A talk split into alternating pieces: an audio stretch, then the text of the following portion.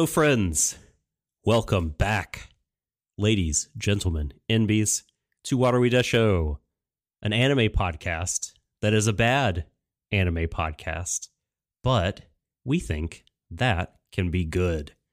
I am the subtle doctor, and I am joined today, as always, by uh, my pod, my compad. He puts the he puts the pod in compadre. Uh, he is the the guiltiest gear in the chromiest dome of Manchester. It's Shadon. Hello, everyone, and a very happy uh, Earth, Wind, and Fire month to you all because we're recording this on September the 1st. On and on. I just think of uh, Freya Oh. every September. Oh, oh, absolutely. I mean, once this is done, I'm going to be posting that video all over my own social media. Ah, yeah. Just on loop. Doing. Is she doing the monkey, or am I misremembering that? Uh, it's something. It's it's Freya. Like The- she, she's having a good time, yes, that's Uh, what counts. and that, and that's all that matters really. Freya's having a grand old time doing what she does best, and that's great. And that's one of the reasons Macross Delta is great. Although we're not here to talk about Macross Delta, we're here to talk about, um, ironically, Spoils Macross Delta, some a character who also doesn't have a great amount of time left on this earth. I really had to try and then link those two together, and I actually think I did it. that was a really nice segue. I- That was beautiful. It was tortured, but I did it. I did it. Damn it. you got there in the end, just about. Mm-hmm. So, uh, success. Uh, today, if you haven't uh, read the episode title and you just clicked on a thing, you should know that we are talking about an anime uh, that Shadon chose for this time. It was it was his pick, and he picked the six episode OAV series from 1992, which is just another era for the planet Earth. It was ages ago. Uh, Video Girl Ai is what we're talking about. Mm-hmm. Yeah, I have to mention some backstory on why I picked this, um, why it's been living in my head for a while. Um, I first heard this Oh, show. we know. Oh, well, We yeah, know. Yeah, Come on. Yeah, yeah. You don't have to. You don't have to explain that. I mean, we need to. This is not a family show, but we don't need to go there, Well, Shadon. I mean, well, keep that to your Twitter circle. Twitter circle. I was going to restart Patreon to put that on as extra content. What the fuck are you talking about? Uh, no, let me let me explain. Um, so way back in the day, this being a couple of years back, um, I used to watch a lot of Bennett the Sage videos. If you don't know who Bennett the Sage is, he's a guy who was at Channel Awesome, uh, which was the home of uh, Doug Walker, um, a man who he shares some attributes to me, but the one thing we don't share is that he's a cunt, and I am not. At least last night I checked.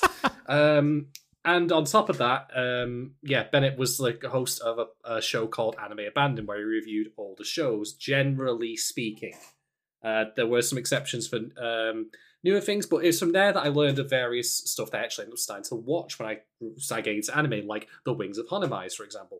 And Video Girl Ai was something that he brought up all those years ago when I watched that video of his on it. And I haven't really thought about it since then, but it kept sticking in my mind as something that he generally recommended, and I figured I should get around to at some point.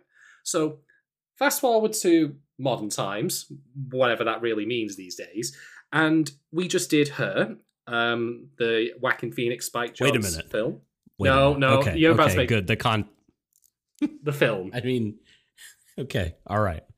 I should have really left We're that good. just completely context, contextless and just ignored you if you started asking what it was about.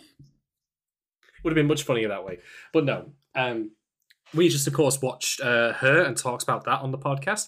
And I did mention on that that at some point we should really cover Video Girl Ai because it traffics in similar ideas and somewhat similar context.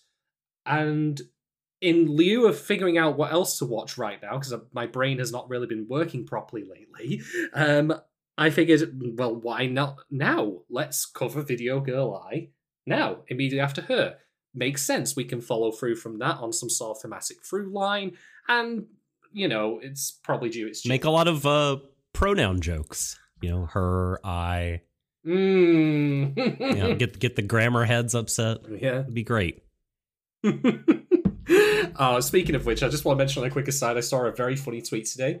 Uh, you you will note that um, at the time of recording, Alaska has just had an election in which uh, Sarah Palin lost. Um, so yay, fuck you, great, love it. I love that she's lost. Um, but they had um, a tweet, or someone tweeted where they'd examined the voter rolls for it and found the gender data for it, and they had MFU for unspecified, or or would prefer not to say. Um, I think one of the genders was America, another one was Italy, one of them was a string of numbers, and one of them I think might have possibly uh, been something else. Uh, so basically, they built they built this roll system to allow people to write stuff whatever they wanted on for gender, which is actually not a bad thing to be honest. But some people decided to put like their gender was America in there, which made me laugh a lot. the trolls, the trolls will come out to play no matter what. I, d- the I. I don't think they were trolling. I think they just didn't read what they were filling in. Also possible, yes. I mean, th- there weren't there wasn't any more egregious shit in there like attack helicopter. It was literally stuff like um, a country name or a, a sequence of numbers. Which As just someone whose gender is also Italy, I had solidarity with that person in Alaska. absolutely. I mean, my, my gender is uh, Leffe, as in the beer. Lucky. so anyway, that's all that aside.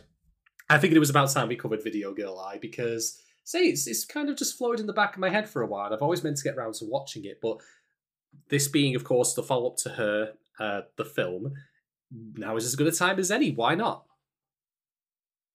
Yeah, I can totally see um the comparisons that uh that you be that you be making, that you'd be thinking about. I, I think it's really different from her in a lot of ways, but like it's, really cool that we're covering well, it's it's not. It's not. Uh we that's we'll get that out there up front.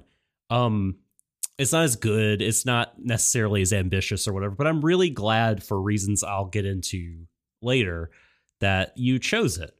Um cuz I have uh I have things to say about the show as a whole and kind of how it made me feel, what it made me think of, kind of s- some nostalgia that it evoked in me for certain things that I might that I have uh, myself only experienced in part.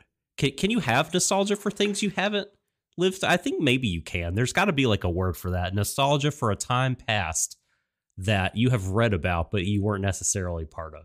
Maybe that's just being a douchebag. I don't know. I don't know. I don't. I that's- don't. I, That's where I'm at. I don't. I don't think you're being unreasonable. I think you can be nostalgic for a feeling, like or a a sense of a period of time, like a what's that called? a, a zeitgeist.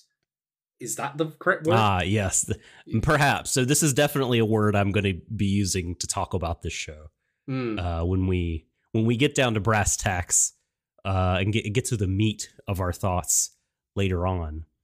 But uh, what are your what are your big picture um what are your big picture thoughts? Like if they were going to do a Video Girl Ai remastered and they came to us and said, "What are we Desha? We need a back of box quote." Uh, what would you, Shadon, give as your back of box quote? Um, your average VTuber is better. No, I'm kidding.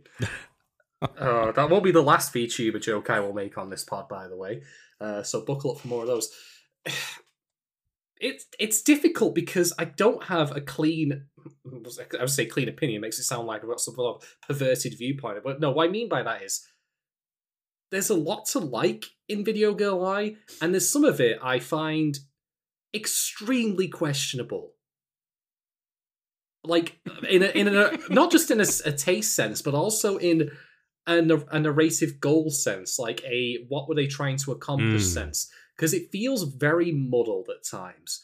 Like I see what they were going for in one scene, but then something they do in a different scene, or dare I say, the ending completely goes against the spirit of what they were going for before.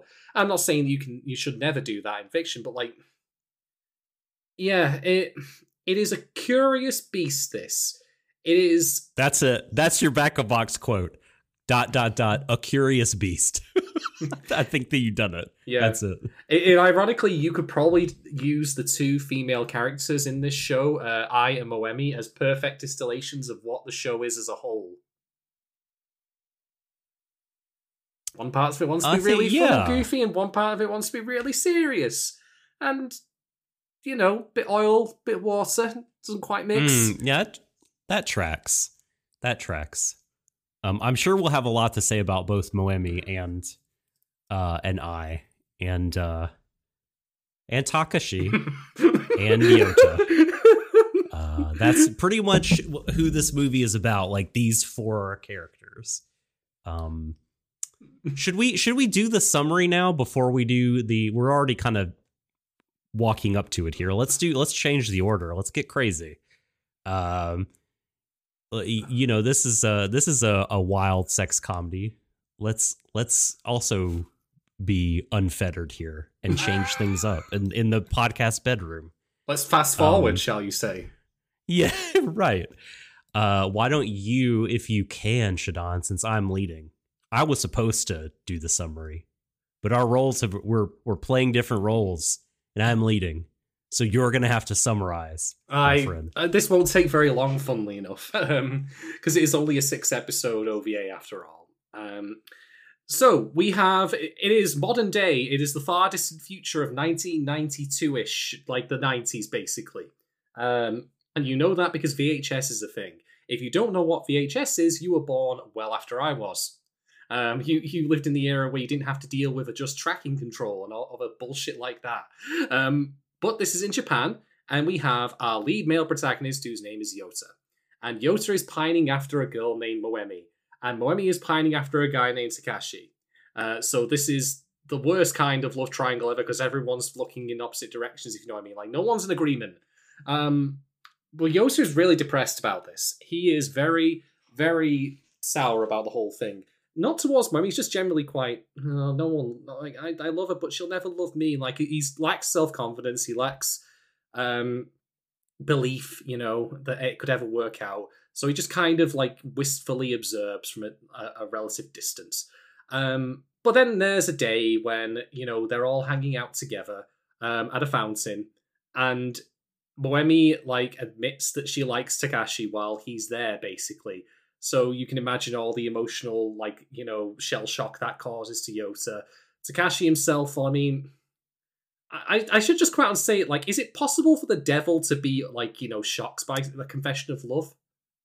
And you might be wondering I why mean, I'm uh, making that comment, but Takashi has hair that makes it look like he has two horns on the side of his Okay. head. Okay. Okay. okay. We had to This- get this out there early. Like I felt this is like something you have to get out of your system when talking about this show because no one could This- to look at Takashi and not laugh. I mean, just Jesus tap dancing Christ at a hair salon. What in God's name is on that boy's head? He, it's like his he wants his hair to be a fucking Gatchaman Toku helmet. Like he's he's got he's let the hair above his temples grow and grow and grow while keeping the other relatively tidy. And, and he's got it all gelled back except for a, a lick in the front.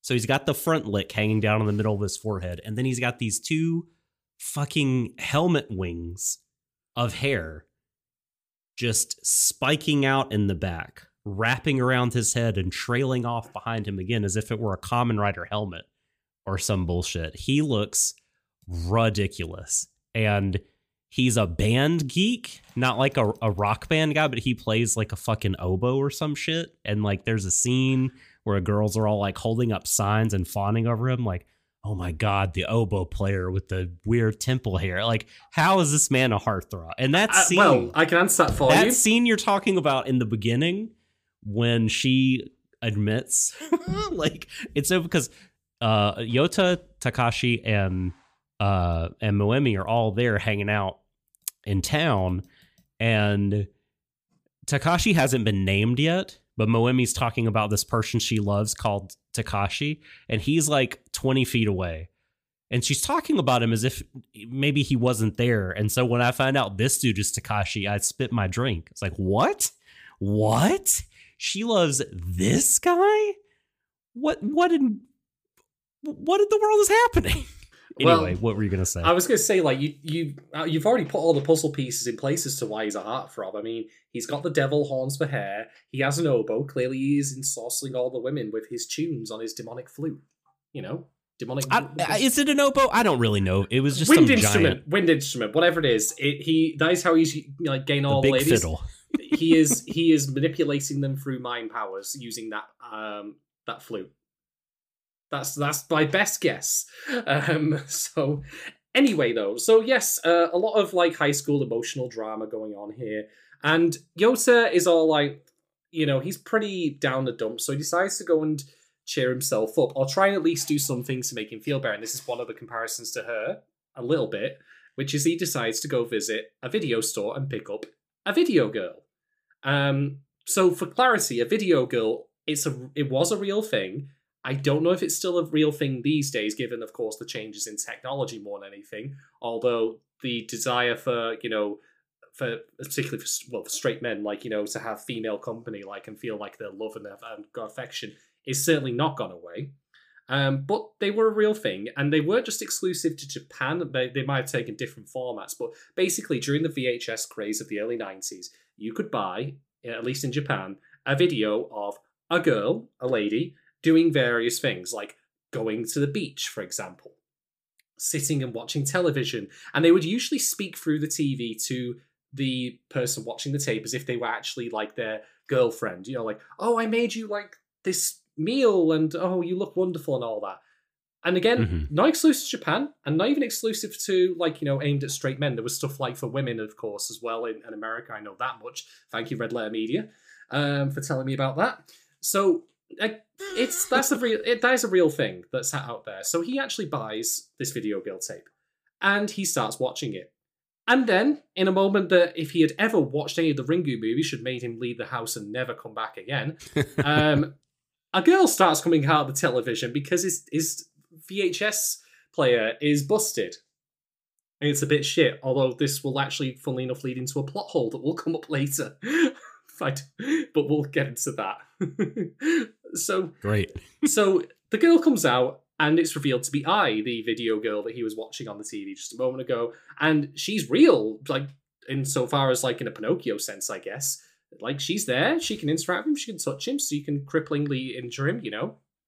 And so we've got this wacky situation now where she's going to stay with him because naturally his parents are either out. I think one of them's like passed away in the past, and uh, his dad is like out of town on overseas trips because of course. That's Yeah. like that's like I such, mean, this is uh, this is an anime. The parents uh can't be around. Yeah, th- it's such a trope, I think, for stuff like this, and I'm not even criticizing it. I just find it amusing. Uh, but yes, this leads to all sorts of wacky antics and hijinks where Ai is basically busting his balls, not literally, um, much as he otherwise might like that. Uh, and he's trying to deal with the situation while also still dealing with his feelings for Mo- Moemi. Um, a key point to make is that the story is not just strictly about Yota. It does actually, at some points, involve Moemi as in like it's about her inner feelings as well and how she's dealing with Takashi. To a lesser degree, I should stress though. It's like Yota is the primary focus, but it does occasionally switch over to her perspective. So yes, wacky hijinks abound over a couple of episodes. I really am abridging them because I don't have too much to say about the middle part That's Uh, okay. because it's Yeah. very slice of life, and that's fine. There's some good bits in it. Like there's one bit where Yota like cries in Ai's arms because like he's still dealing with his emotions over Moemi. Um, but one thing that I, He buys her uh, a dress. There's a whole thing about that. She gets sick. Uh, there's a thing where like he decides he's going to be a children's illustrator yeah, for like half an episode, and he's just drawing shit all day. That really came out of nowhere. Maybe that was. Uh, maybe that felt more natural in the manga. I don't know, but there there are quite a few things that are just sort of like, hey, here it is. Yeah. you know. Um, so one thing I should mention in the setup that Ai've not explained yet is that there is a time limit on this. Um, because of the way Yota's VCRs works and the fact that it's completely busted, um, he and like I will only exist in the real world for I don't know, like a, a month or so. Like it's a long time based on the number of hours that are actually on there. But there is a finite time there, and that's from the case from the very beginning of the show. They only have so long there. Um, And then we get to the end of episode five and episode six itself, and I'm actually not even going to tell anyone what happens in that until we get to the questions because you wouldn't believe me. I don't think if I actually if I tried. Um, it's quite. If, if you if you have seen your fair share of science fiction anime from around that period, the early to mid 90s, you probably have a pretty good idea of how an anime story might get wrapped up, generally speaking. hmm Yeah, it's it's something, especially given Mhm. everything else that's happened prior to that point. So, as Totally. I- I- as I, as I say, I am not going to um, tell you about it right now. I want to savor like us revealing it when we get to questions and talking points, just just so you, the audience listening at home, wherever you may be catching this on, can just Mhm. wonder what could possibly so batshit insane that I don't want to reveal it quite yet. yes. I- Let's let's savor it like a like a fine curry cooked by a video girl. Mm. Absolutely. So yeah, that's Video Girl Ai really. I mean, it is, as I say, only six episodes long. I should mention that there are also like comedy skits after the credits. The actual episode, like the meat of it, is the usual 24 minute format. Um, I freely admit I did not watch all of these because some of them were basically clip shows of stuff we'd already seen in the show, and I was just like, not doing anything for me. Going to focus on the story instead. So we're not going to really discuss those all that much. They were a lot of fun. I liked the omake. Like they before them, they had like uh next episode previews, um, and that which you know don't make a lot of sense now in the way you consume the show, but but back then when it was coming out, um, I think that was pretty important. And then they get to the omake uh, which is I. I don't know if I've talked about that a bunch on this podcast, but it's basically like little extras, like skits and things that they animated uh, just for the end, where it's almost like, you know, the characters themselves exist in a sense outside of the story. And the story that they're acting in is is like a, a play or a production. And this is like a behind the scenes, like, let's talk to the characters and let's have some jokes and mess around and have fun or, or have some outtakes uh, and things like that. And there Yeah. were a couple of uh, there was an interview with the manga artist, uh, and there was uh, an interview with the person who sang the OP, who was a fan of the manga. Oh, um, and I believe that's it. Yeah, there were when I say interview, very short. I mean, and nothing really um, beyond like it, it was very surface level. Like, you know, uh, what do you think about the characters in a very general sense? And they're like, oh, they're great. Like, I really love them, and like, you should stay tuned for more of the show because there's only two episodes left. It's gonna be great. Like, you know, that kind of stuff. Did they know?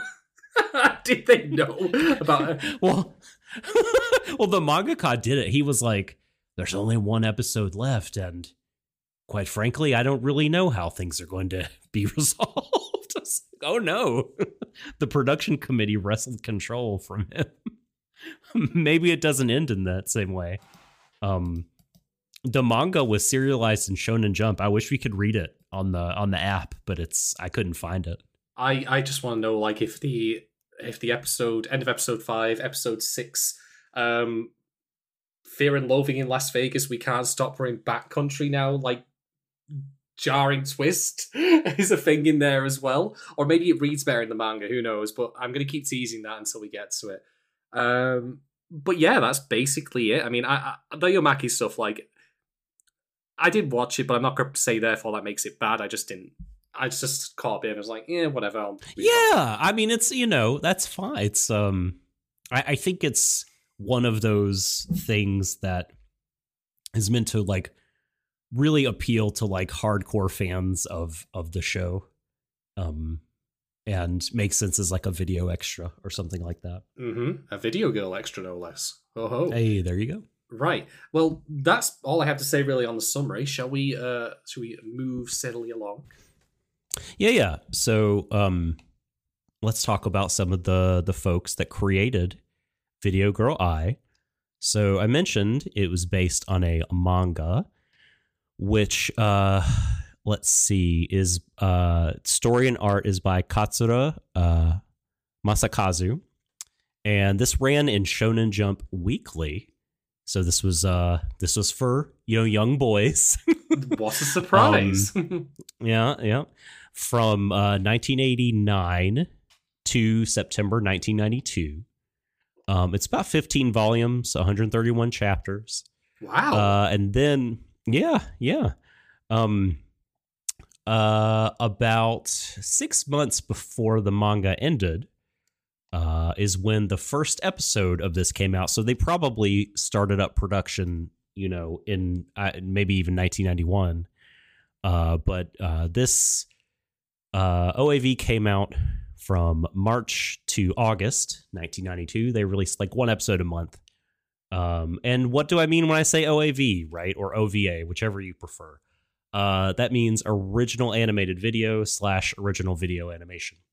So this was basically uh, in a it, not a derogatory sense. This used to be in America before streaming anyway, like a derogatory term, like uh, oh that's a straight to video kind of a, a proposal, a straight to video sequel, as in this movie uh, or premise for a movie or whatever is not good enough for theaters, Mm. right? Um, this is before television was home to a lot of like really prestigious and sort of you know things stories that were taken seriously uh, by a lot of people um, in, in a in that way. So straight to video used to be this this pejorative thing, but it but uh, in the 80s and the early 90s in anime, uh, there was a a really robust straight to video market. Uh, there were there was stuff that like you know people wanted to make short series, but uh, they wanted to make it at a pace that was not a weekly television episode. And so, yeah, there was a, a nice home video uh, scene there, and things would come straight to video, and you would get these like one episode at a time, and each video will be a very, very high price. And when you're waiting month to month for these episodes, you know, you can see how like things like Omake would be, it'd be really nice. You'd feel grateful to have them uh, if you were really yeah. invested. Bang for your buck, yeah. Exactly, exactly. Um, so let's talk about some staff. Um, and by the way, this was released in America in 1999, so seven years later, uh, on VHS, one episode at a time. So there are six VHSs of this floating around out there. Um, and there was a DVD compilation that was released in 2004. So the director of Video Girl Eye is Mizuho Nishikubo. And Nishikubo directed um like a lot of other OAVs. Like they seem to be like I don't know, like really kind of in that space, like California Crisis Gun Salvo uh, as an OAV. oh, God. Um, Yeah. what a name. What a name. um uh Karuizawa syndrome is is an OAV. Um Purple Eyes in the Dark is probably my favorite name for an OAV that he directed. Radio City Fantasy. Um but uh you know there's also some uh stuff that people that people really like um that people know about. Uh uh someone who directed uh, several episodes of the Rose of Versailles TV adaptation. Wow. Yeah, yeah, right. Um, and also is uh, the chief director on Zillion and the director of the Zillion Burning Night OAV. Zillion is a kind of a 80s vintage, like I think it's a I can't remember if it's mecha. It's definitely science fiction. Um, but it's that kind of thing, and it's it's got its fans as well. Um, Jump Out Machine Hiryu, another TV show I've never seen. Some great names uh, of these. Ag, oh boy, I've heard Ag is fucking terrible, and they directed Ag. So All right, I'll take note of Uh, that for future podcasts then. Thank you very much. I want to say that like uh that Buggy and uh and and his crew did an episode on on AG. Uh maybe there's like a Magane toast about it or something like that. I, I hope Um, they survived. Yes, indeed. Um I want to talk about uh Toru Okada who did the music because I really like the music in this. it's very good. Um, it is good. Pardon me. It it is really good. It's it's very evocative of games and anime of that time. I feel like, Mm. and so this person also did the music to Dirty Pair Flight 005 Conspiracy, that OAV Mhm. um, and they did the music to Time of Eve, um, the movie and the net series. Oh, I guess that's the same thing. That's just a different way to consume that. But Time of Eve uh, as well, and composed the score to Pale Cocoon, uh, which I think the the similar group of people involved in Time of Eve and Pale Cocoon. We're gonna watch Time of Eve on this podcast one day. There'll be a It's gonna time be- for time of Eve. There'll be some Eve. We will watch it together. Um, so there are a couple of other people I'd like to highlight. The character design, uh, uh, Takayuki Goto. Um, I really, I think the character designs in this show are one of its strongest aspects. Um, I, I think that they are really, really good. And to me, the thing that I remembered almost immediately, like this made me think of Blue Seed. And sure enough, uh, Goto san was the character designer for the Blue Seed television series, ah. um, uh, as well as uh, a whole bunch of Ghost in the Shell standalone complex. Oh. Um, hmm They they had uh, a number of roles depending on which production you're talking about. Like, you talking about the Laughing Man OAV, or are you talking about the Second Gig TV series? So sometimes they would be animation director, sometimes chief animation director, uh, and and those folks are, you know, making sure all the different animation cuts from all the different animators are like more kind of cohesive, uh, and seem like of a piece and you don't have these big wild differences right? Uh, and sometimes they were the character designer. So um and also uh, here's the thing i did not expect after seeing Video Girl Ai. Uh the 1999 hunter hunter adaptation um, Wow. not the the same character designer the, the the 2011 one has a different character designer and that's the one that's gotten the most love because it is rightfully so because it adapts a lot more of the story. But i love that 90s one too and gosh i would i would never in a million years have been like yep uh, this is that same person. So uh, and they were chief animation director for a whole bunch of Kuroko's basketball. There's like a really huge CV. Also, they worked on AG. They were the character designer in AG. So there's uh, the unholy union uh, being formed right before our eyes. If you look, Um, if you're gonna do this, you got Thelma and Louisa. You've both got to go over the cliff together. exactly. That was. I feel like that was what happened. Um, I don't know if AG was before this or after this. If they were like, we've made our good thing, Video Girl Ai. Now let's die in a blaze of glory. Let, us hope it. Let, us hope it was before, so Mhm. they could recover. Yes. I, I mean, con- con- considering that in part, Video Girl Ai is sort of like eighty percent about recovering from previous like emotional trauma and just getting over like you know toxic feelings. That would be fitting. hmm Can I just tell you, like, it's it's it's so funny that we're doing this. I haven't thought about this since in in decades. I, I said this last podcast when you brought it up. I was just like, oh my god, like I haven't thought about that in so long.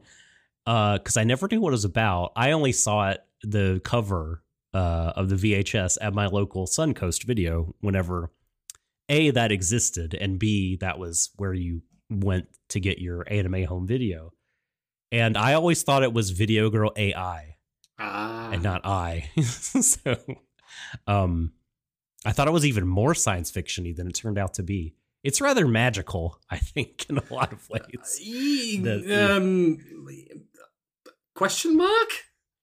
Uh, who knows? Really? Um, Mm, we'll, we'll we'll get to that. We we will get to it eventually. we'll stop We will.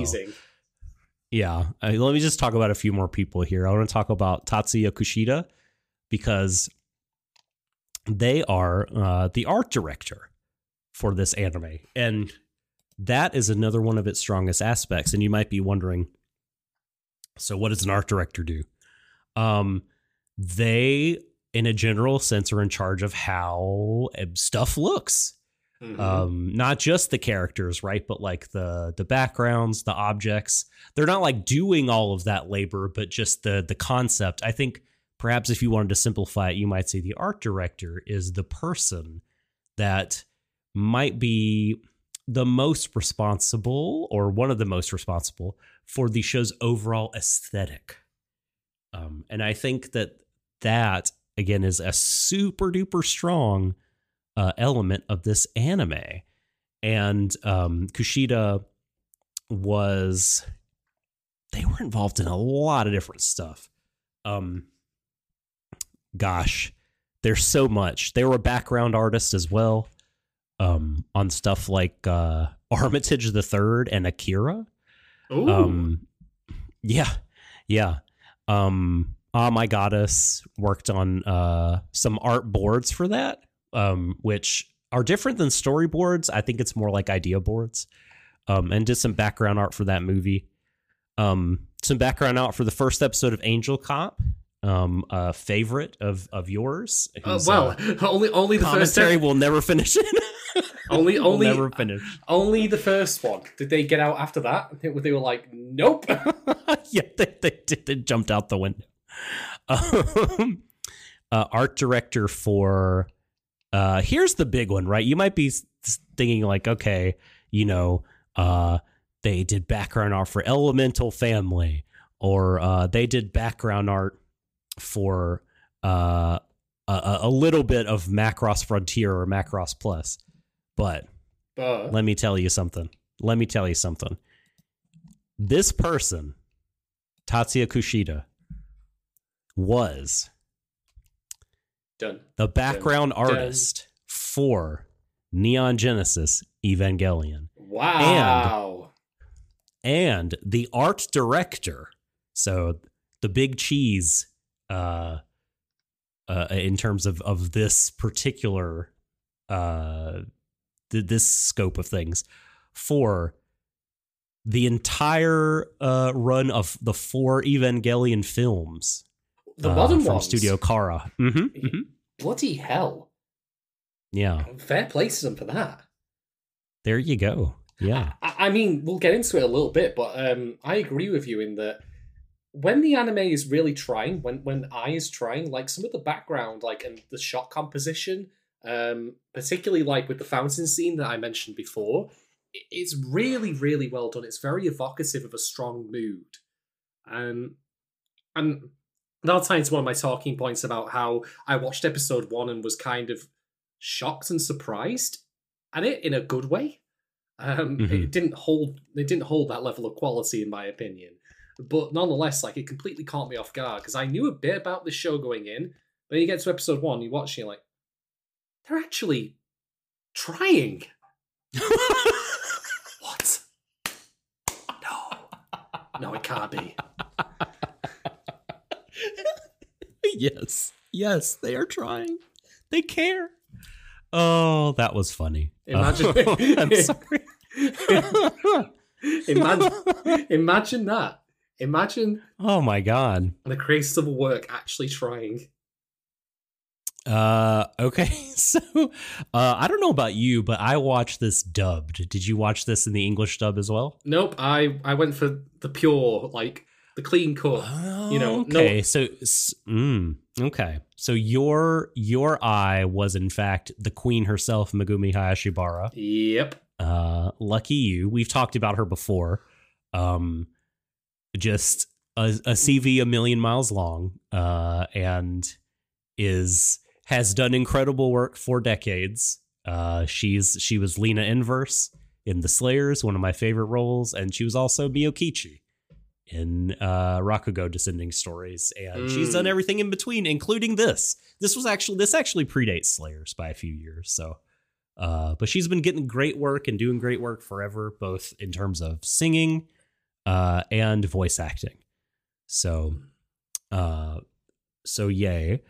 Uh, but the the English dub uh, is is what I watched for this, um, and I thought like as far as English dubs go, it was good. Especially for the Um, era, I, imagine. Well, yeah, I mean, well, I mean, it's it's not that it stands above like a lot of stuff uh of the era. I mean, it was made in 1999. So by that point Cowboy Bebop was being dubbed and Trigun had been dubbed and stuff like that or or was about to be dubbed.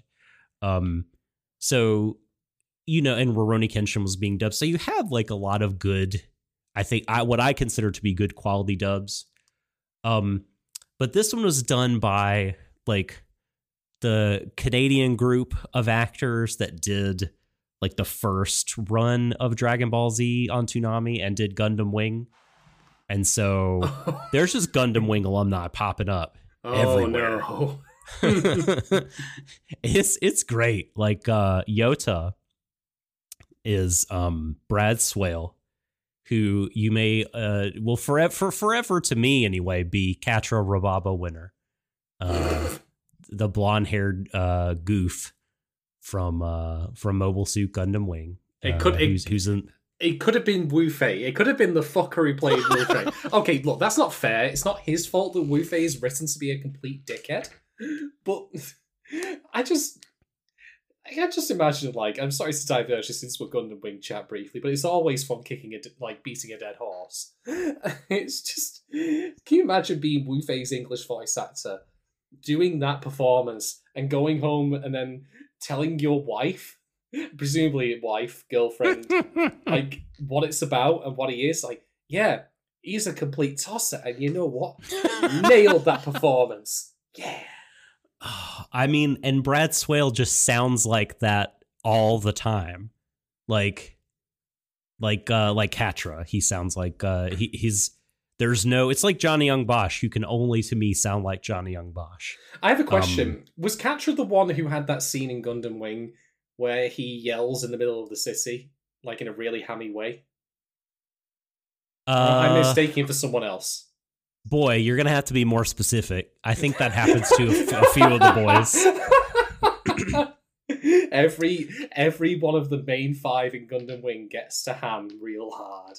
Mm-hmm, they Some do. gets some They get do. to ham more than others. You Wu Fei Wu Fei transcends from ham into just being spam at some point. He's just the whole pig. Yeah.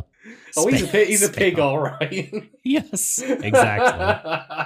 exactly. No, he Quatre does go. He he does have a mental breakdown at some like in the right in the middle of the show, and he's like, you know, screaming a lot, and his sister's like, no, and then he's like oh. shivering, Oh. and he's like, I'm so cold, or maybe that's true. I don't know, but like, fuck all those people. Just that show is so wild and yeah. If, if it's not Lady Une, I don't want to know really when it comes to yeah, there you go. There you go. She Well, can kick just me out really of the plane quickly any day. hey um scott mcneil has these bit parts he's like the fisherman and the cop from episode four and i'm pretty sure he plays duo uh Ah. maxwell in the english dub the, the one with the long ponytail who was like believed he was the god of death and he dressed like uh he dressed like a like a priest sometimes with the the all black and everything um and i think that Maggie Blue O'Hara, uh, who also was Arjuna in Earth Girl Arjuna, um, I think she did an awesome job as Ai Amano in this. Uh, she, oh boy, uh, how do I say this? There, there's like some.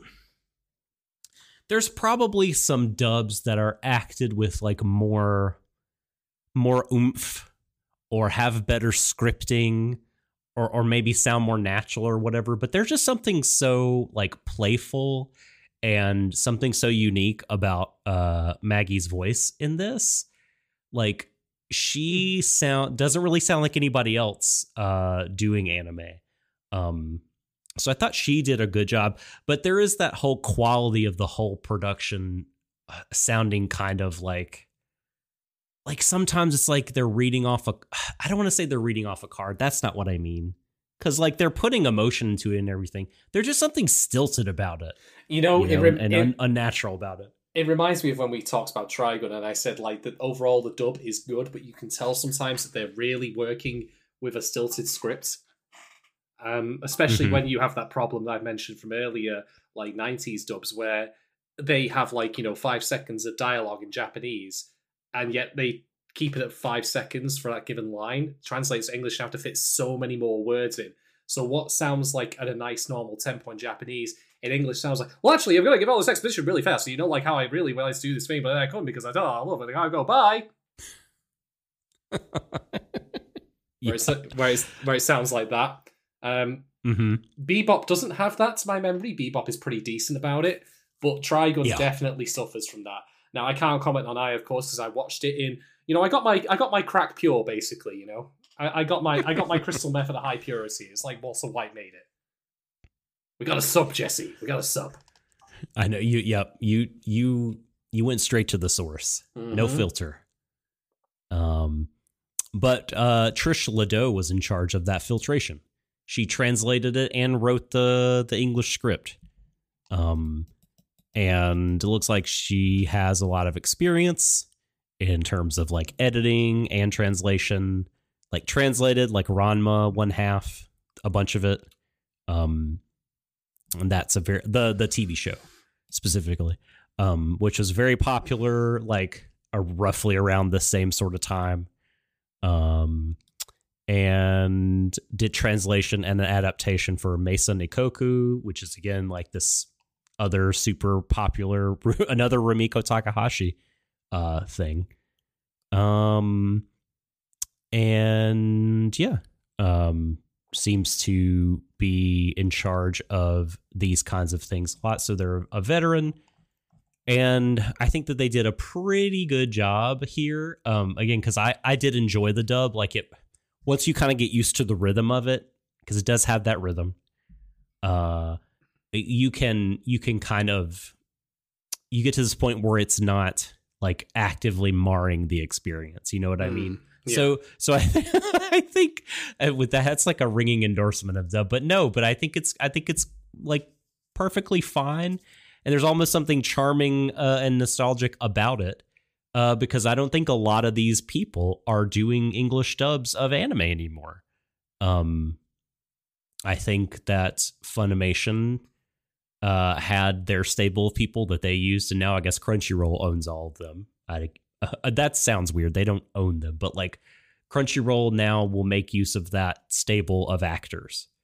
Mhm. Um, and they're all, I think, were or were located in Texas, and this was the Canadian bunch. Uh, so I think yeah, they're largely out of the scene. Um, and that's sad. Uh, and some of them were very prolific. Again, like Brad Swaile is in like a billion things from the turn of the millennium. So, yep. Um, that that's creatives for Video Girl Ai. Um, I think a lot of uh cool people did cool work on this. Yeah, I, I mean, like I say, I'm glad that the impression I got of like the creators trying on the original side from like you know who made the show that that extended as far as the people who dubbed it um, and worked on the translations and such. Like for, for all its for all its flaws, and it does have them, and it has one particularly egregious flaw in my opinion, which I'll get to when we talk about the ending. I I will respect Video Girl Ai for trying. Because let's also not forget, this was the early 90s. This was the era of the OVA, as you mentioned. How many OVAs came out during that time that were absolute trollop? How many? Like, there was just a deluge of utter shite. Where the creators Yes. didn't care, the, yes. the, the like the creators didn't care, the animators didn't care, the voice actors didn't care, whoever. Like that on both sides of the pond, for lack of a better phrase, people actually cared about making this show, like and put F into it, is noteworthy and praiseworthy in equal measure.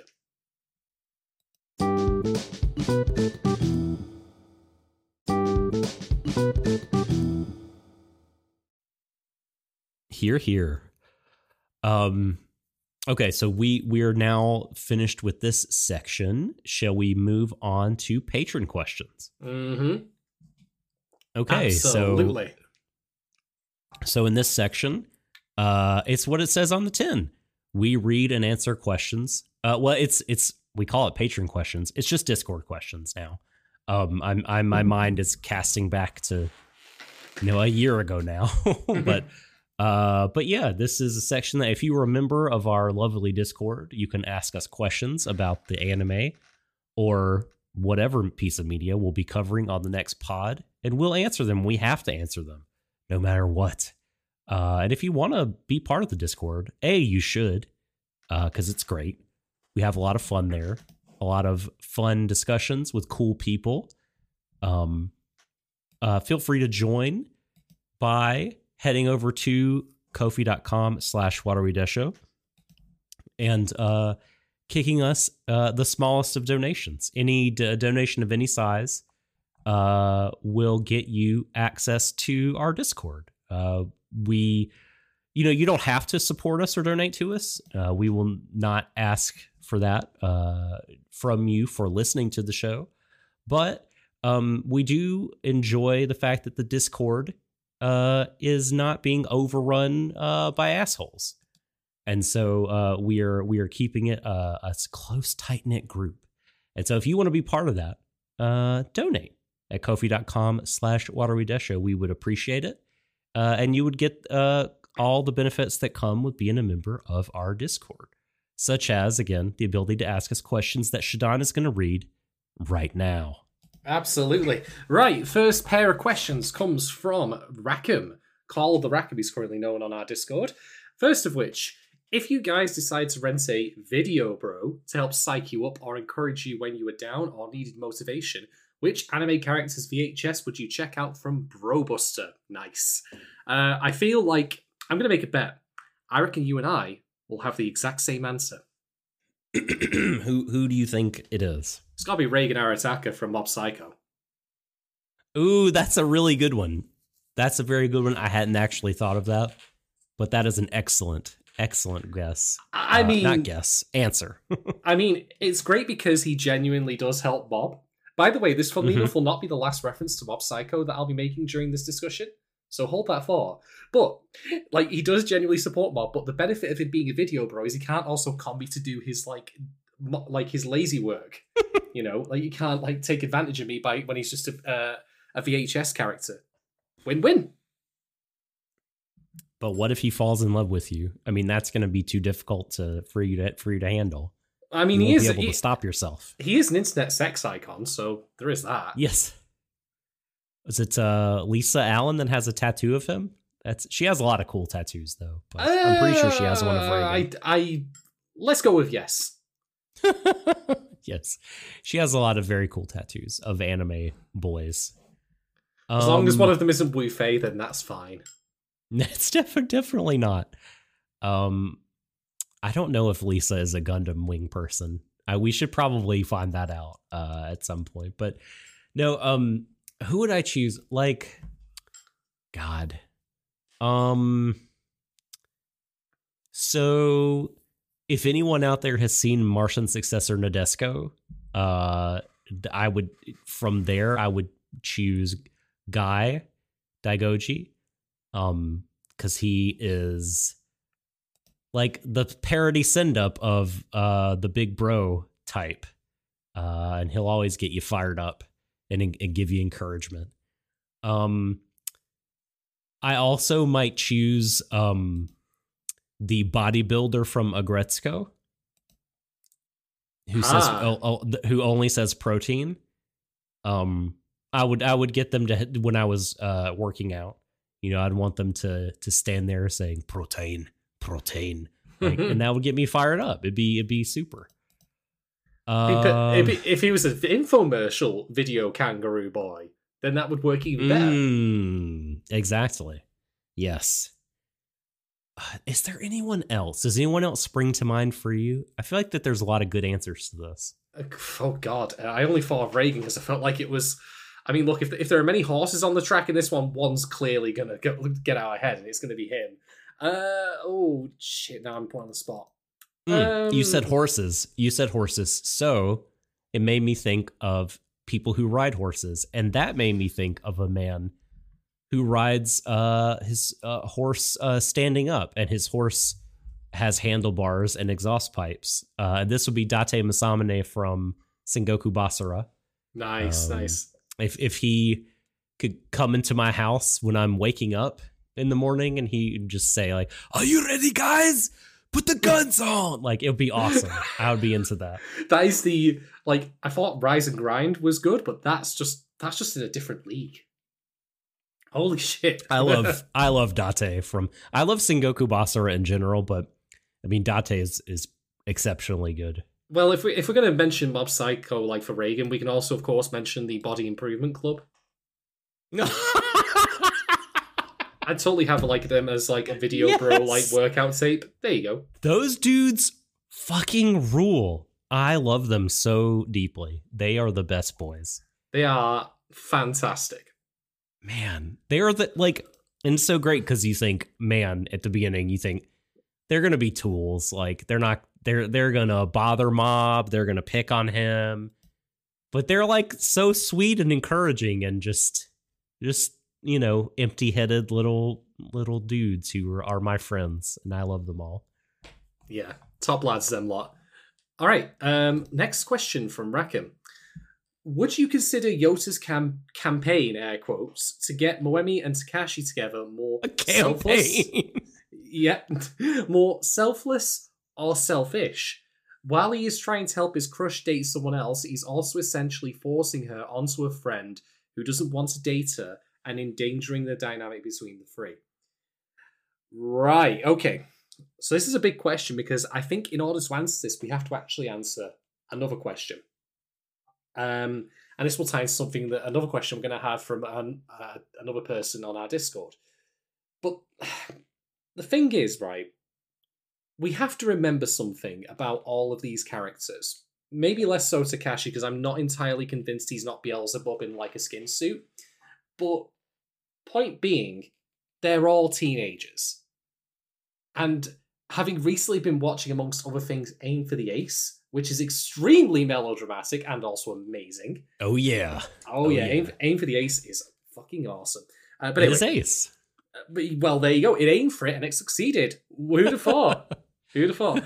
But point being, you have to remember that, like, when you're writing those kind of like age groups, those kind of characters, like the way that they act will not necessarily be in their best interest or other people's best interest, and that's not because they're awful people, like who are doing trying to do genuine harm.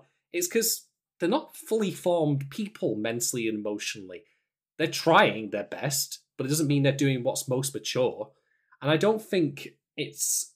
I think for me, like you know, I'm not saying everyone who was of Yota's age went through what he went through with Moemi, like having a crush on someone who had a crush on someone else.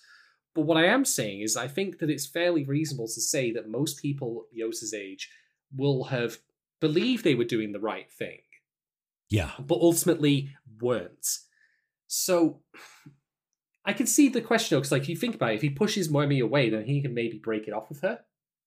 But that, of course, causes him only more pain, as we see in the show, like when he cries in Ai's arms uh, halfway through, around episode three, if I recall Yeah. correctly. So Mhm. I, I don't also think he's necessarily 100% aware of the fact that Takashi is a bastard. is that the right word for that? I don't know. Like he he is a bastard. The way he treats poor Moemi is um just so terrible. Yeah, I, I would describe him as idealistic. I fuck? suppose. Why the fuck does he go out with her? Is he uh, like it it made me want to watch the sub because I was like, man, the, the way they're writing this dub script and and maybe it's just the show, the writing, but I was like, something is missing. Like what what the hell is this dude's motivation? Like why is he has he chosen to to date this girl that he clearly doesn't care about at all? Like is he is he just trying to do like a weird thing where he lights a fire under Yota for Yota to win her back? I mean, he never comes out and says that, and we don't really get anything from his point of view. But that's like the best explanation I could come up with. Well, Uh, I, but it also doesn't quite fit with some of his actions. So anyway, I hate to disappoint you, Dog, but it's not really explained in the uh, subs either. Maybe we need to watch it in Turkish or something. It'll be explained in that. I don't. know.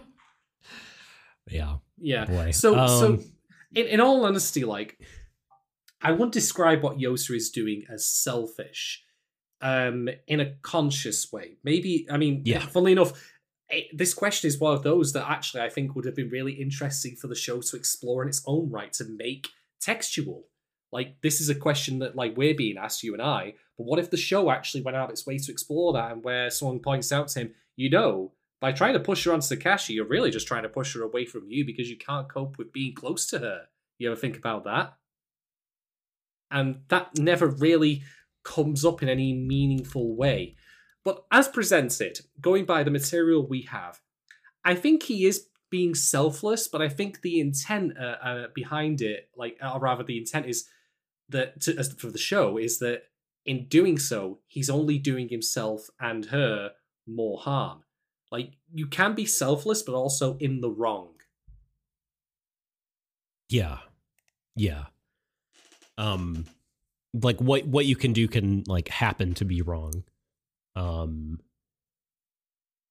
because he, yeah, you're right. I mean, he's not really thinking about Takashi's feelings, but who the fuck cares about Takashi? he's a piece of shit. His his feelings are garbage and terrible. Um, and he's he's just projecting his own the way he sees Moemi onto him. Um, and again, like you say, he's not doing it maliciously. I generally think that Yota's a good guy. Like I, this is like before, uh, the time when very zeitgeisty anime featured protagonists that were intentionally shitbags. Like Yeah. so I, I think I think like it, it's uh that that the anime fully is behind the idea that like you know Yota is too nice. He's too selfless and too uh uh good sometimes like and not uh or, or at least this is what it wants you to think right um at least at a certain point that um you know ah nice guys finish last uh and he's too nice he's he's entered the friend zone oh Um, no. and you know this other girl doesn't love him or whatever um but i don't know if it's like i don't actually now that i'm saying so i don't know if it's like particularly condemning him for that or anything like that as much as just like saying like here's this guy who people think is a nerd and a loser but if you got to know him he's actually a really sweet kind and good guy and Yeah. i think that's kind of what his deal is so a- to answer his question it's I, I think it's he feels like he's being selfless Yeah, it's a character flaw. Um, you could even say maybe he's white knighting it a little bit. Um, but yeah, I, I don't think that it's. I think if it, the lesson the show is trying to impart, if anything, as I say, is that he is flawed in doing what he's doing, even though he has the best of intentions. He's clearly doing what he thinks is best for Moemi, even though it's not helping her in any way, nor is it really helping him. Because I could very well be wrong on this, and I am admittedly speaking with the wisdom of nearly 35 years on this planet, heaven forbid.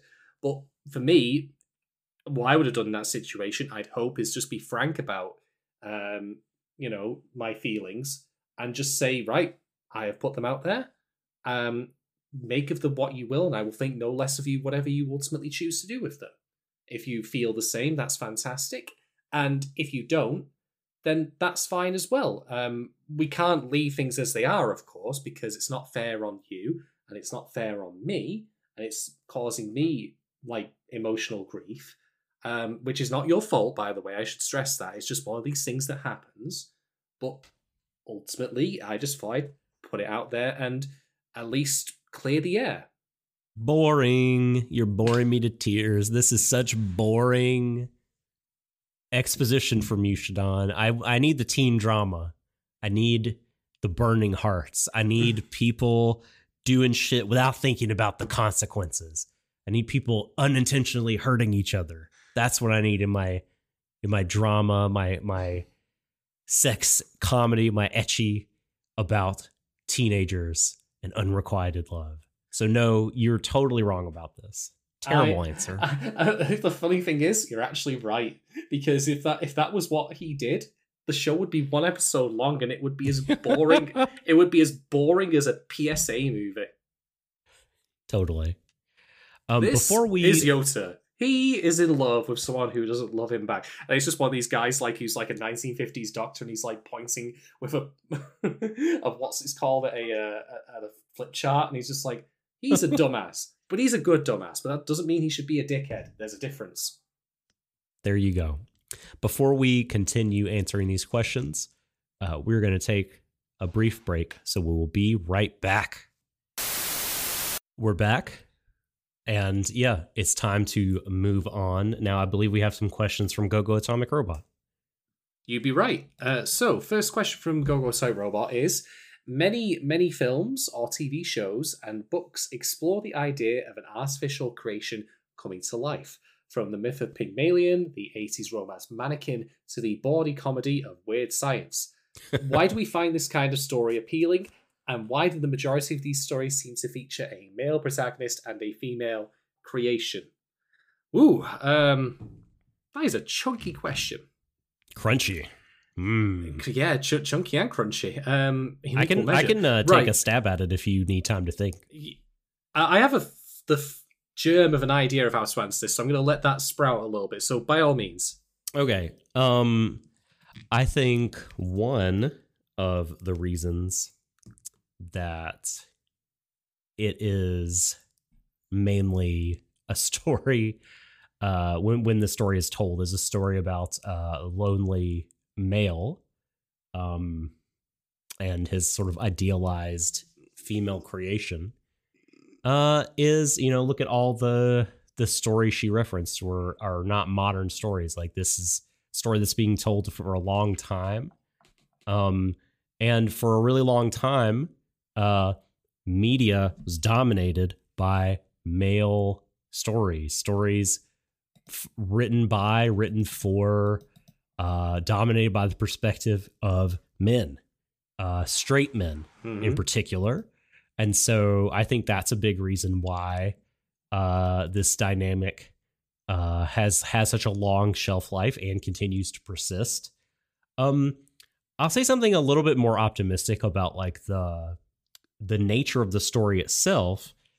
Um, I do think that in in some of these kinds of stories, you what you have is an author trying to communicate to an audience of people that might identify with the sort of brokenhearted or kind of um, uh, unrequited love having male protagonists that like the answer to the problem is not uh, a fantasy because typically what happens when these when the fantasies come come to life uh you, you have initially a, a, a- an adverse reaction from the guy like oh man this isn't like my fantasy. This isn't my yamato nadeshiko my ideal woman.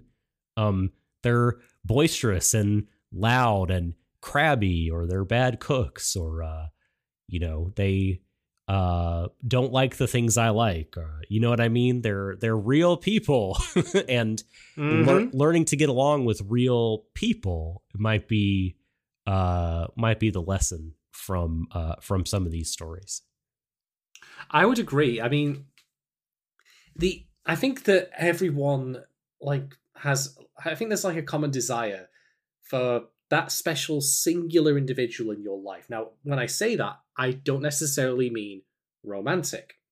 Just like a lifelong companion of some description, whether platonic or otherwise. I mean, even classic stuff like Pinocchio. Like you got Geppetto who wants, you know, to have a son. Um, so there's that and i think that as you said though like the, the the way in which this core idea has mutated over the years is that it's mostly focused around straight men, and the created person in question is a woman. And I do think that your uh, the moral of that being, of course, that you know, uh, real people are the ones that you spend um, like should should tr- choose to associate with like that they basically they they bridge a gap between the protagonist being in a place where they can't associate to where they can they gently guide them through because i think a key part of this element as well is the safety element. Like the idea sometimes and this is stuff that gets subverted in things like weird science for example um, is that the the created individual the created character is safe predictable. You know how they're going to behave. You give them all the you know parameters in one way or another to determine their behavior and often the lesson is that they will behave in unpredictable ways. I the show and the character fits that bill as well. Not all stories are about then moving on from that created person uh, to Mm-hmm. reaffirming reality. I mean sometimes as is the case with this show mm, i'm gonna Sort of. tongue a little It's like bit. a weird. Anyway, we'll save the ending talk. Anyway, please continue. Yeah, I, I, I got I got feelings on this. Um, but like, I mean, take Pinocchio again to go back to that. Like, Pinocchio becomes a real boy, and that's good. And then You know, a he- Bloodborne game. Well, What is that game not everyone gets. The, Master of P. What is that one? Something of P.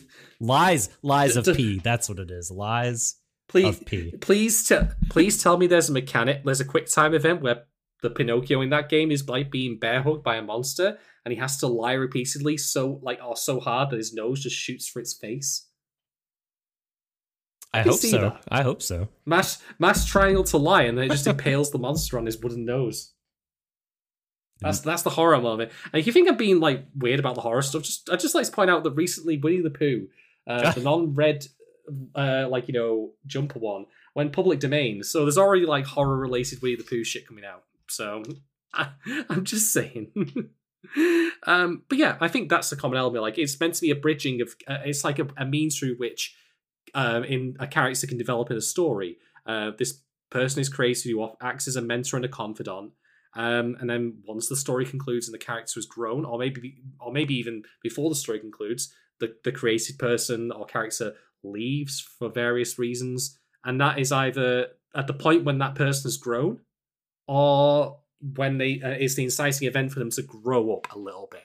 Maybe it's even a little bit of the extension of the imaginary friend element from like childhood. Could be that. Mm, mhm, But I, I, mhm. I just think I just think that generally speaking, that people long for companionship and company, and whether that be romantic or platonic, um, that story has a universal appeal. So it's no wonder we keep seeing it come back. I mean, her, the film that we discussed only last podcast, fits this bill as well. Granted, Theo didn't literally give life to Samantha himself, but that's semantics. The the core of it still fits. He Mhm. needs a, a safety net through her in order to learn to reassociate and get along with regular flesh and blood people. D- Yeah. Uh, so there's something I'd like us to think about in terms of Video Girl Ai. So the the opening scene of it, which you discuss, Uh, is Mm-hmm. I uh you sort of see the videotape that uh that Yota has rented come on and you see her begin to do her video girl scripted routine, you know, what's a video playing, you know, you think. And uh and then she gets shot out of the television and comes into Yota's actual real world. As you say, not unlike uh, Ringu. Um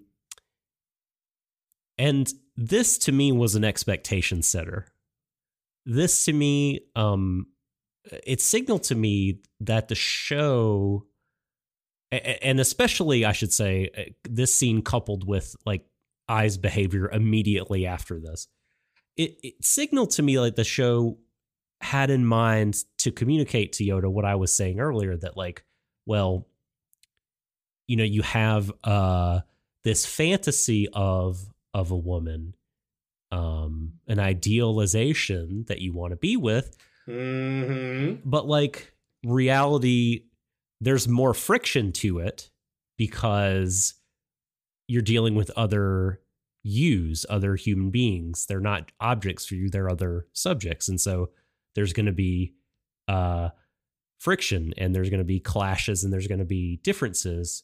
Um, but that also can be extremely good and rewarding and, and is worth pushing through. Um, so this is all the thing. This these are the thoughts I was thinking. I, I want us to think about if the show actually says that, right? If it actually like Ah, you know is saying that or are we ourselves just essentially when we pop in video girl Ai are we popping in the equivalent the emotional equivalent of a video girl of some kind of comfortable fantasy that's not meant to teach us anything or or or kind of push us out of our comfort zone but is meant to just make us feel good Well, well, well, well. Um, I, I will say I'll follow that up later, but boy, do I have things to say about that first episode. Now it frames the rest of the show, and then how that ties into the ending and why I kind of hate it. But anyway, he. Let's move on to the next question. uh, and this one's also a big one, funnily enough. What are your thoughts on Moemi and her storyline? um Right. Okay, okay, okay, okay, okay.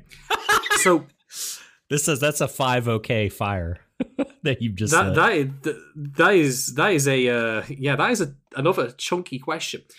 Okay, let's be honest here. Let me be positive. I actually quite liked her introduction in the show Mhm. because she was presented as a living, breathing, three dimensional person with her own feelings and her own desires and her own wants, and the fact that she's unfulfilled in that respect. Like, she's in love with Takashi and he's not interested in her. Like, there's a scene at the end of, I think, the first episode where we see her crying in her room. And do you remember before when I. This, this is going to be a strange tangent, but just, just by way of comparison. Do you remember before when I said about Mob Psycho? What's the name of the girl? You might even know her name, but you know I'm talking about. Who is Mob's crush? Oh, yeah, I don't remember. You don't remember a name, but you know you know who I'm referring to. uh huh. Uh huh. Now, in Mob Psycho, and this is not a fault of Mob Psycho the show, by the way, she's serving the exact purpose she's meant to have in that. She doesn't have any backstory or characterization. She's just Mob's crush, like an idealized, like, you know, like cute girl of his age that he's into. The show doesn't present her with an inner life or anything like that. And that's fine. That's by design in that show, by the way. It works for what they're trying to accomplish there. It would be, by contrast, it would be so easy for Video Girl Ai, the show, to present Moemi without an inner life at all. That she's just a haughty woman who won't give him the time of day. Like, she doesn't realize, like, you know, what's going on or anything like that. Um, making her feel, like, aloof and all that and standoffish.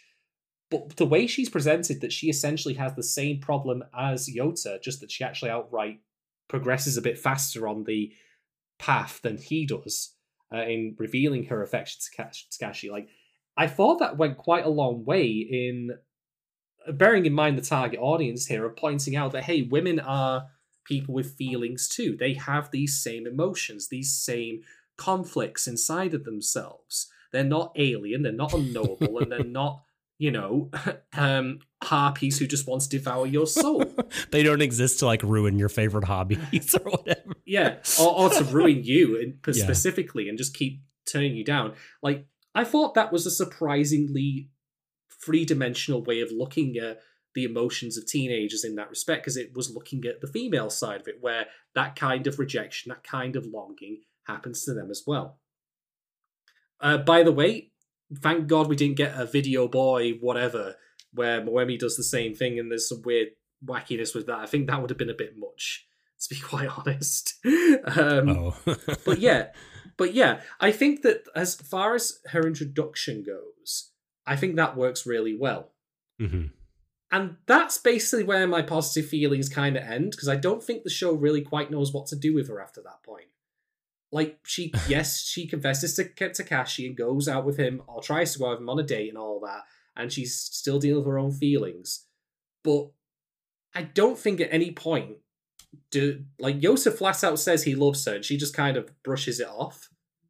Um, yeah, yeah, that was uh, which what did they said that they were uh, practicing their confessions or whatever. Yeah, Yeah. I, I'm, I'm going to be fair to her here. Like, if I could be fair to that lady in her who called um, Theo, Joaquin Phoenix's character, a creep, that, like, you know, she was using the nuclear option because she wanted to be safe. Like, we had that discussion now. I won't Mhm. repeat it here. hmm But, like, if I can be fair there, I can be as fair, if not more so, to a teenage girl hmm who might just literally have no fucking clue. Yeah, I like let's be let's be fair here. Come on, I, I don't want to. I don't. I think if the show is presenting her in that three dimensional way to begin with, it would be very strange if it then suddenly U turned and made her out to be like you know to know that like to say that she knows Yota's feelings and is just dicking with him. That doesn't seem right to me. I don't think that's what it's going for. But I wish it gave her more to do. And in particular, there's something that well, this just ties into my grief with the ending overall. But I don't. There's no coda with him. Like we have those moments that we mentioned, like where she he confesses and she just kind of doesn't get it, and some moments like later on. But then with the episode five, episode six, 90 degree swerve into what the fuckery, her role in the story ends. Like she appears in episode six, but it's not her. right. And I, again, I'm I'm teasing here. I really am. Even though it, I'd argue it might have been better if it was her and they did things a little differently with what she says, but that's beside the point. Yeah, she works in the first episode where she's revealed to have the same problems he does and is a three dimensional human being, and that tells the audience, and again, bearing in mind the target audience for this, um, and the age specifically, and the fact they're probably people a lot like Yota in terms of their mindsets and such. Yeah, this is not like women are not your enemy. The emotions that you feel, the unrequited love, that's something that they can feel too. And it's complicated and difficult. And you're all trying to work it out in tandem. What's happening to you, while it is unique contextually to you, is not unique in the sense that it's only you're the only person it's happening to on the planet. Yeah. So yeah, great episode one. It was just whatever. so, man, I, I like I agree and disagree with what you're saying. Um, uh, I, I not not that I think that the show gave her enough to do or anything like that. Like I don't know if I would be as as generous as as you were when describing her as fully three dimensional. But I know what you're saying because she gets a decent amount of screen time um and we understand i think a fair bit about what kind of motivates her and her desires and it is very good i think. You made a, a astute point of uh we always got to worry about the incels right? Show, showing these young men like Oh, hey boy. like here's a young woman who um is uh subject to uh the same desires and everything like that uh that you are. They can go through similar ordeals but where, where i think um yota like i don't know can use his uh his feeling for good. He's like a he's a master of them in, in a lot more than she is. Like he's able to self-sacrifice and and stuff like that. I think the way she's presented is she's just like a slave to this feeling she has. Like at no point can, can she sort of escape from the cyclone of love. Like she's been totally swallowed by it and it's like it means everything to her. There's nothing outside the crush that she has on this boy um who treats her like dog shit. And after he does like that for like an episode or more she talks to Yota and she's like well you know what I've realized? And I was like oh boy here it comes here comes like a saving grace uh, as as uh, I would say in the dub um but she says I'm gonna love him for the rest of my life, no matter what. Yeah. like, it- oh Christ Almighty. Um, I mean, I'm not a fan of like the soulmates thing as as a trope, but like I, I feel like this is um I feel like in like 10 years, you know, fast forward here and like Takashi and and Moemi are gonna have really this horrible home life and the kids are going to be wanting wondering why daddy hits mommy sometimes and it, she's not going to be able to leave him even though he's an abusive drunk i mean just the whole thing like she, Yeah, Like, I. why is she not Oh, able? boy. He's clearly has like he just has contempt for her, and yet she is just like uh, you know, I still love him no matter what he does to me. And I- that really bugs me, I have to uh, say. I, I have a couple of things to say, Sax. I agree with you. Like I, should- I should be clear when I say that she's three dimensional. I feel like I must be honest. I'm referring to the first episode because that's when I had hope that it might continue all the way through and like have more nuance to it than that. And I understand what you're Yes, saying, and I wouldn't even necessarily disagree. It just feels like I- it just feels like that there's kind of a lack of agency maybe there. Yeah, I, I think you're right. And the the sad fact is, like, I feel if you did a modern rewrite of this, you could correct all these problems with ease and make it so much better. Like, there's there's potential here. But I do have a couple of points. The first of which is let's talk about Takashi for a second. The way he treats her in episode five. Why does he do that? And I don't mean as in What no, no. I, I. I mean, I mean, I don't mean as in in his mind. I'm asking from a storytelling Uh, perspective yeah, what functions does this serve? Because to me, what I wanted as, as the story progressed was I didn't want him to be a bastard. I wanted him to be a reasonably decent guy, like a normal guy who, in turn, because let's be honest here, there is the flip side of this coin. We're talking about unrequited love from the person who wants to give it to us, but what about being on the receiving end of that? That's something you can explore. How do you deal with that? How do you deal with someone who loves you but you don't feel the same way back? And the answer it seems that the show presents is that he's a bellend, and that's not a satisfactory answer. It doesn't work. There's potential here that could have been done with him where if they had decided that he was just a regular guy and they wanted to explore it. And if you think I'm being like of like doughy eyed here or like in the clouds on this, he says to her, like, you know, he has that conversation where she tells him, like, you know, um, do you really love me or not? And he says, I'll ask you a question in turn. And then he actually like says to go pursue Yota, go with him, which is a good scene, but it doesn't flow from all of his previous behavior. What the fuck? I just don't See, that scene is. I, I what- hate that scene. I mean, I don't hate it from a. uh, I'm not saying it doesn't make sense. It it just feels like uh, on that scene, like when it happens, like has this this has all been leading up to that he's trying to teach her some object lesson. You know what I mean? Like I'm going to drive you back into Yota's arms by giving you what you want, only showing you it's not what you want because I'm going to be extremely shitty. Again, no He idea if that's yeah. what's happening because we don't fucking know what he wants, but that's what it felt like. Yeah. he didn't he didn't need to do that to be a bastard to accomplish that mission. He could have just had a regular conversation with her. So yeah, I'm like the problem with Moemi is in part the problem with Takashi because their plot is so woven together. And I just feel like that you could have done a couple of changes and it would have actually been a net positive for the show. Um but yeah, like I mean with Moemi, like it's just in the first episode, she's fine. She Mhm. she serves a purpose, and she, like I say, that moment where we see her crying in her own bedroom, it makes her feel like an actual character, where things are happening to her, and the show presents them as meaningful and important to us, and that's a very good thing. But then that's it. There's not even, as I say, a coda with her between her and Yota No, yeah. and there really should have been. Um, the most we get is the credit scene in episode six, but I hate it for a whole different reason. that I'm going to explain. yeah, there's like things you could imply, um, and some of the things that you're meant to imply, I think, are um, bad, and I don't like them. I, I, well, the, the, the, let me just, by way of comparison, bring up her again.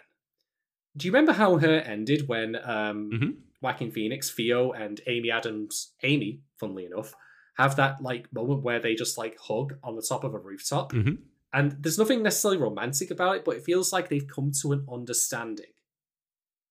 Transplant, if you if you could somehow transplant that and just replace those two characters with their respective male, male and female counterparts in Video Girl Ai, it would be a perfect ending to the show. Although that would also demand another change that I think that I'm dancing around the issue real hard. I'll get to in a bit, but anyway. Um, so yeah, like they had a good start, and that's so much. That's so true for the show in general. they just didn't do anything interesting with it afterwards, which is a Hmm. real shame. Here, here's my biggest problem with with Moemi as as a character. Um, hmm so I think the beginning, like you said, is is um pretty strong, and she has the parallel with Yota, right? The unrequited love. But again, it like I sort of uh gesture toward what I'm about to say when talking about Takashi and his object lesson. But just to to to put kind of a, a bow on that thought, it it feels like in some ways what the show wants to do is to like say to Moemi and thus all the girls that boys have unrequited crushes on. Why are you being so selfish crushing on this guy who doesn't even like you? Can't you see that there's someone who loves you uh right over there? Um what's what's your hang up? What's your issue? Why are you being so selfish? Uh and it, that sucks. I really did not like those vibes when I when I got them. I I don't agree with the with the vibe, but I don't at the same time say that you're wrong in thinking that. And this, you what you I do agree with you on is that the show feels very muddled in the messages it wants to get across.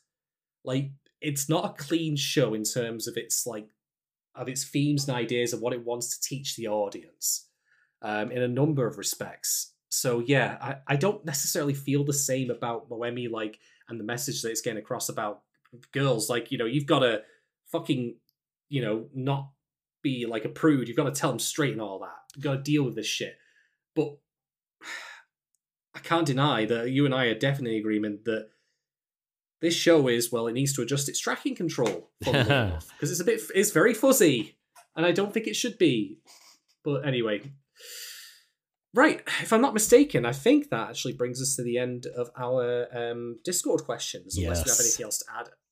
Nope. Uh, that is the end of the Discord questions, and so now, uh, Oh boy! Time for- oh boy! time for talking points. Right. Shall I talk about the ending and get it out of the way? Yeah, Shall- go for we, it. Should, right. Uh, how to put this? Um, we need to explain what happens in episode five and episode six. So, some fucking Kingdom Hearts villain guy uh, with red hair is suddenly wandering the streets at the end. he's suddenly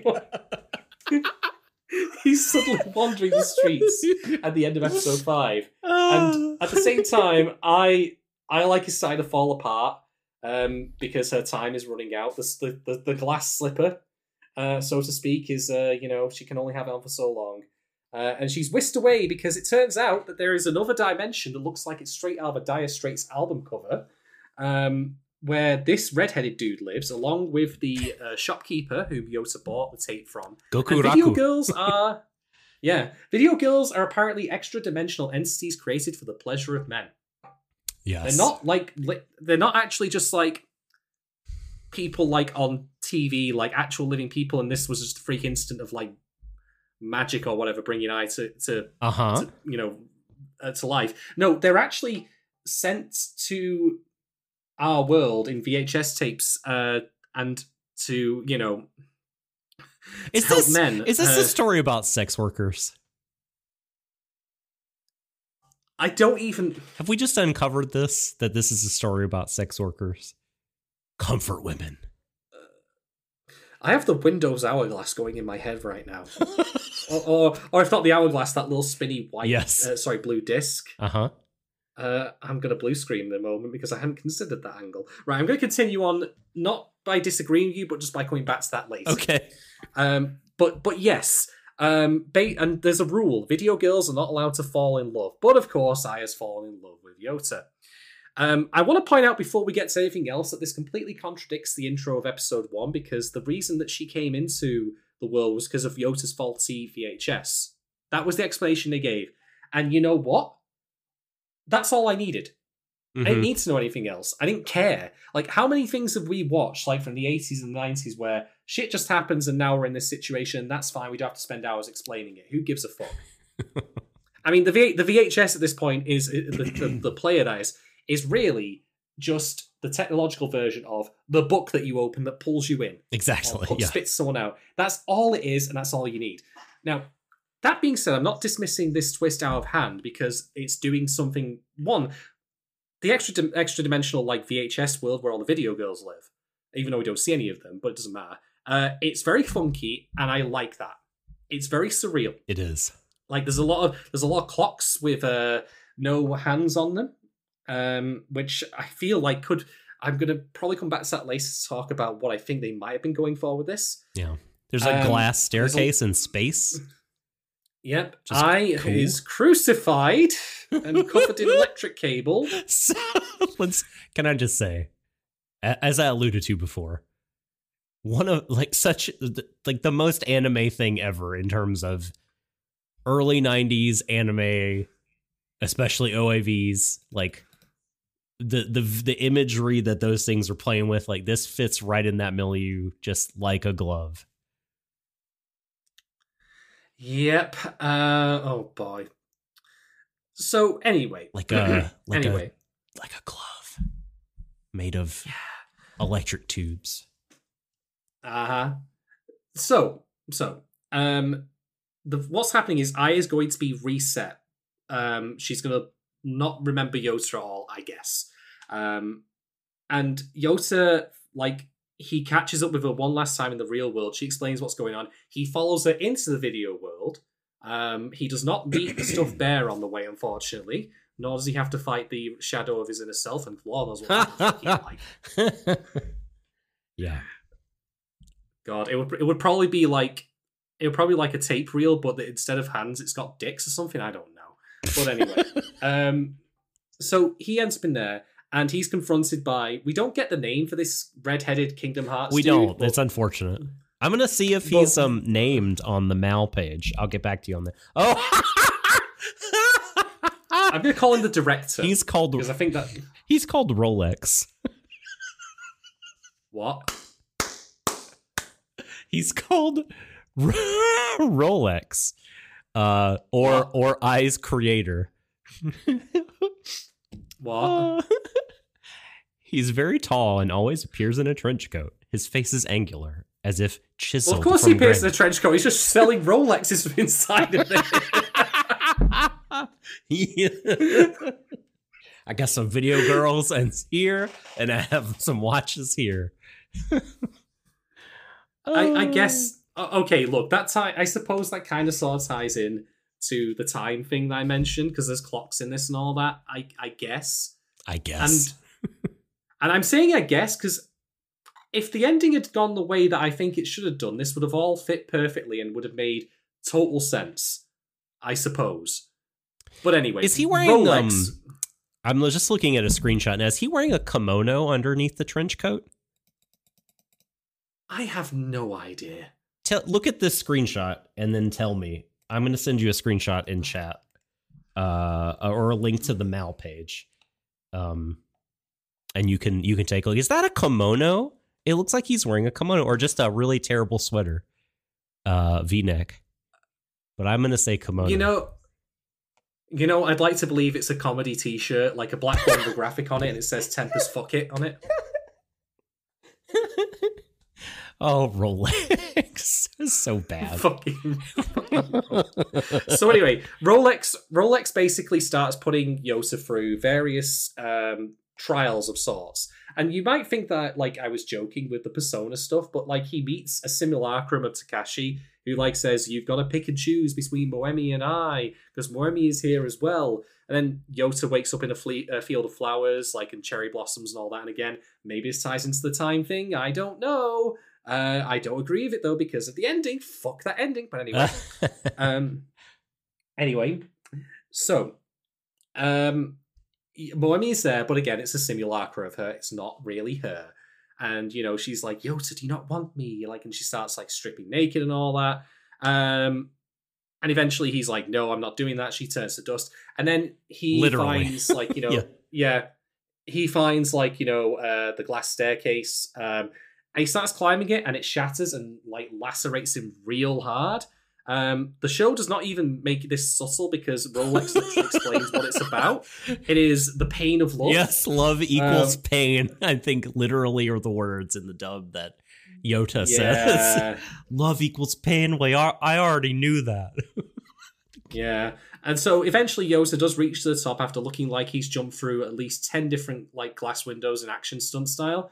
And he like helps Ai get free because her tears disintegrate like the binds that hold her. Yep. Uh, Rolex fires off his uh, Rolex Kami Kami Ha at them, and they fight back by using video static. And there's a scene of them hugging, and then we cut to credits. I guess. Did it? did Um, you get dialogue? Like, was he talking over the hug in the sub?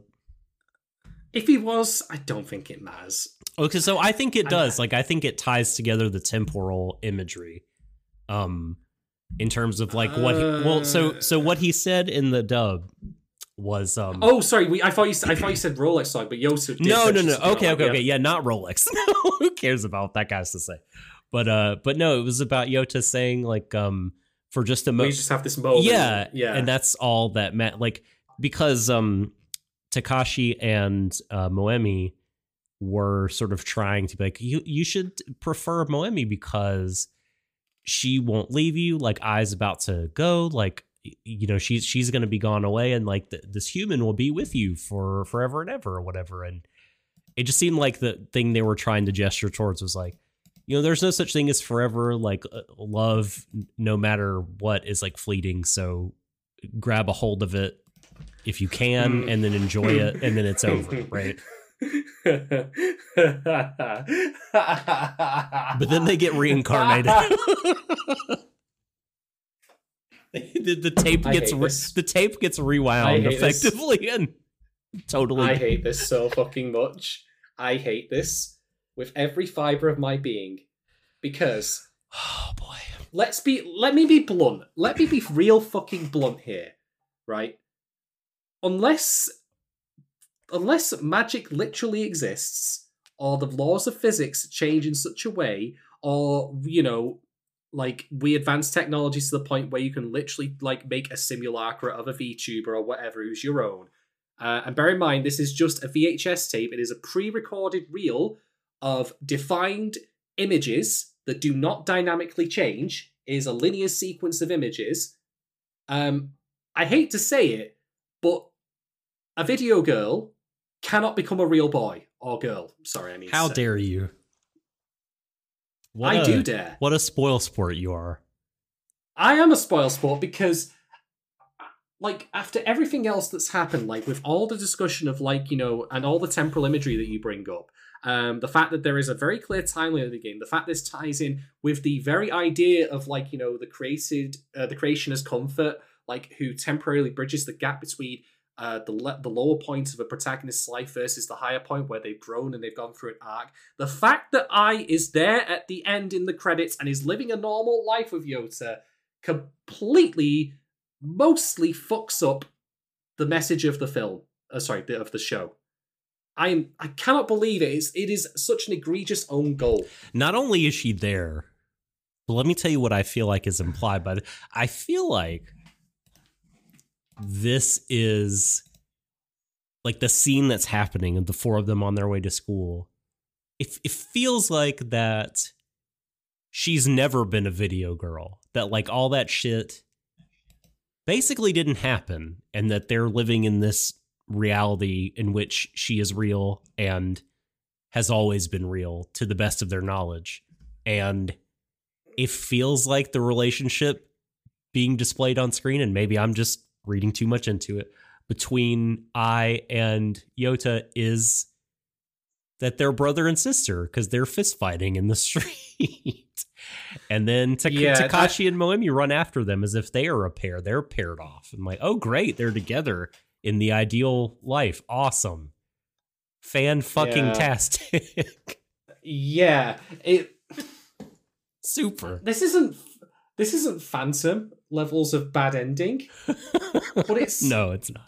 It, it, it, it's not too far off. It's just super weird, uh, yeah, like because the fit right first not in off, a good way. you could remove you could remove the credit sequence entirely or just use the credit sequence they had for the previous episodes and with that single change everything's fixed It would be really cool. Because- like it would be a gut punch, but it'd be really cool if the last shot was them hugging and then it uh-huh. fading to black and then that's it. yeah that that thing that yota says of just a moment because uh, along with the fact that video girls will not become real unless you literally, I suppose, met the actress who played that video girl. But even then, they're not going to be the same kind of person, and that in of itself, amusingly enough, would be an interesting story.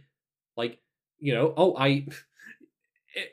Call me crazy. Like, let's say you watched, uh, let's say you had a show which was about, okay, I'm watching a softcore porn of an actress, and I meet the actress in question, and I get to learn about her as a person and realize like she's a three dimensional individual, and you know all that. That's a story. That's an idea. But anyway, so yeah, video girls are not going to become real, and on top of that, you're not going to need to watch a video girl for the rest of your life, or at least I should fucking hope not. Like, as I mentioned, the idea of the creator is comfort. It's there for a time to help you get through a rough spot. Like Yota's is having a moment like of, of loneliness, so he rents a video girl tape, and that makes him feel better. Like if if there was no like if Ai literally didn't come out of his TV, that's what would happen. It would carry him through his moment, and he would then go on with his life. Or So, or what if uh, uh, what if? what if it's not supposed to be taken literally, but it's a metaphor for sex workers.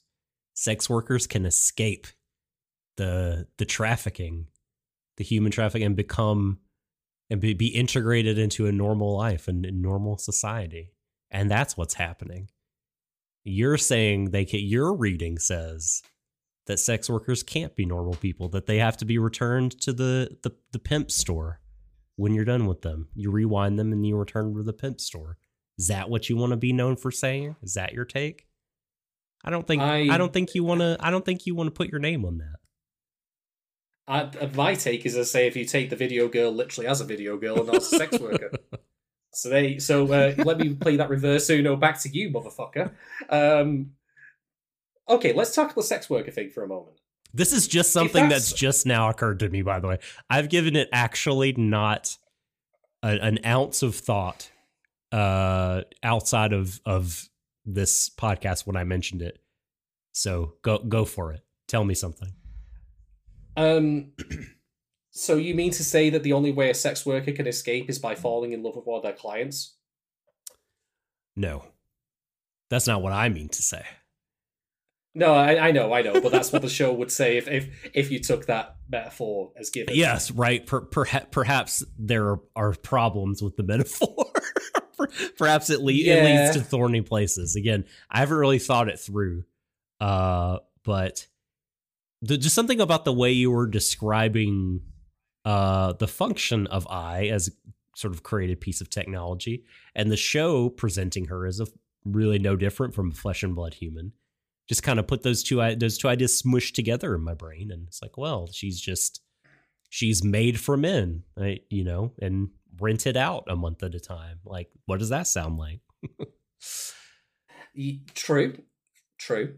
I mean, the thing is though, like those stories do exist though. Like, I, I, as much as I like might say, well, she met the guy and fell in love with him. Like, they, they, I'm sure that like there's stuff out there, uh, even in Western cinema, where it's about like you know a sex worker meeting a guy and they fall in love and everything's happy. ever. I'm not saying that's an invalid that story. Pretty Woman, But- right?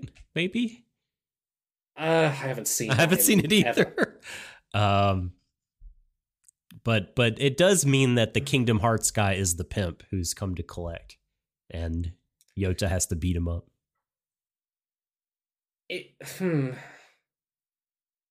in the meta can in the see- I- I metaphysical see- world. Like, Yeah. I, I really like. I Can I, don't- just? I like that the ending just gets weird. Like not the very ending, like not the credit sequence. I, I'm with you that that that was not the best move um for the thing as a piece of art. Uh, but if, as I said, this whole big thing is itself a video comfort, then sure. But but I really like how f- batshit it gets at at the end. Like that was yeah. I felt very anime in in the best way. Yeah, and it was very emotional as well. It wasn't when you say like anime, like it, the the spectacle of like all these weird and fucked up settings was there, but it was very raw about like tackling Yota's inner feelings. Yes. Which, by the way, would also be a, a point I would make against the sex worker analogy because it's about him and not her. It's very explicitly about him. So, meh. But anyway, yeah, my like the other thing I'd have done with the credits is I wouldn't have even had Ai in them. Like you, like you could have had the exact same shot of them like on that road, um, and have it be Moemi, even Takashi and Yota, and they're just doing not the exact same thing because obviously no one's there to beat Yota up, but like they're just walking to school and they're happy. You place that wherever you want temporarily after the events of the show, and there you go. And it's uh, like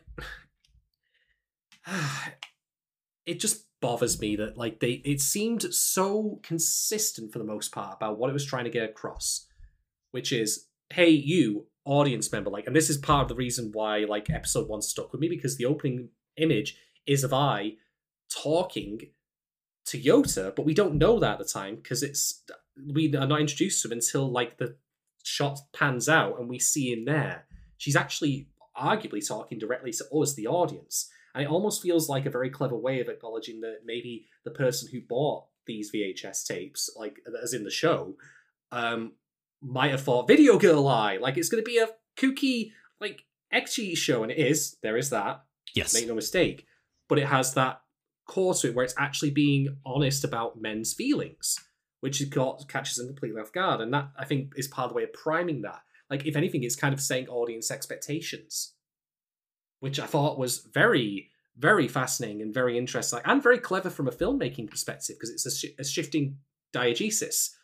She's not talk. She's talking to us, but then we realize she's not. She's talking to Yota, but we don't know that for the opening fifteen seconds or so that she's talking. It's very clever.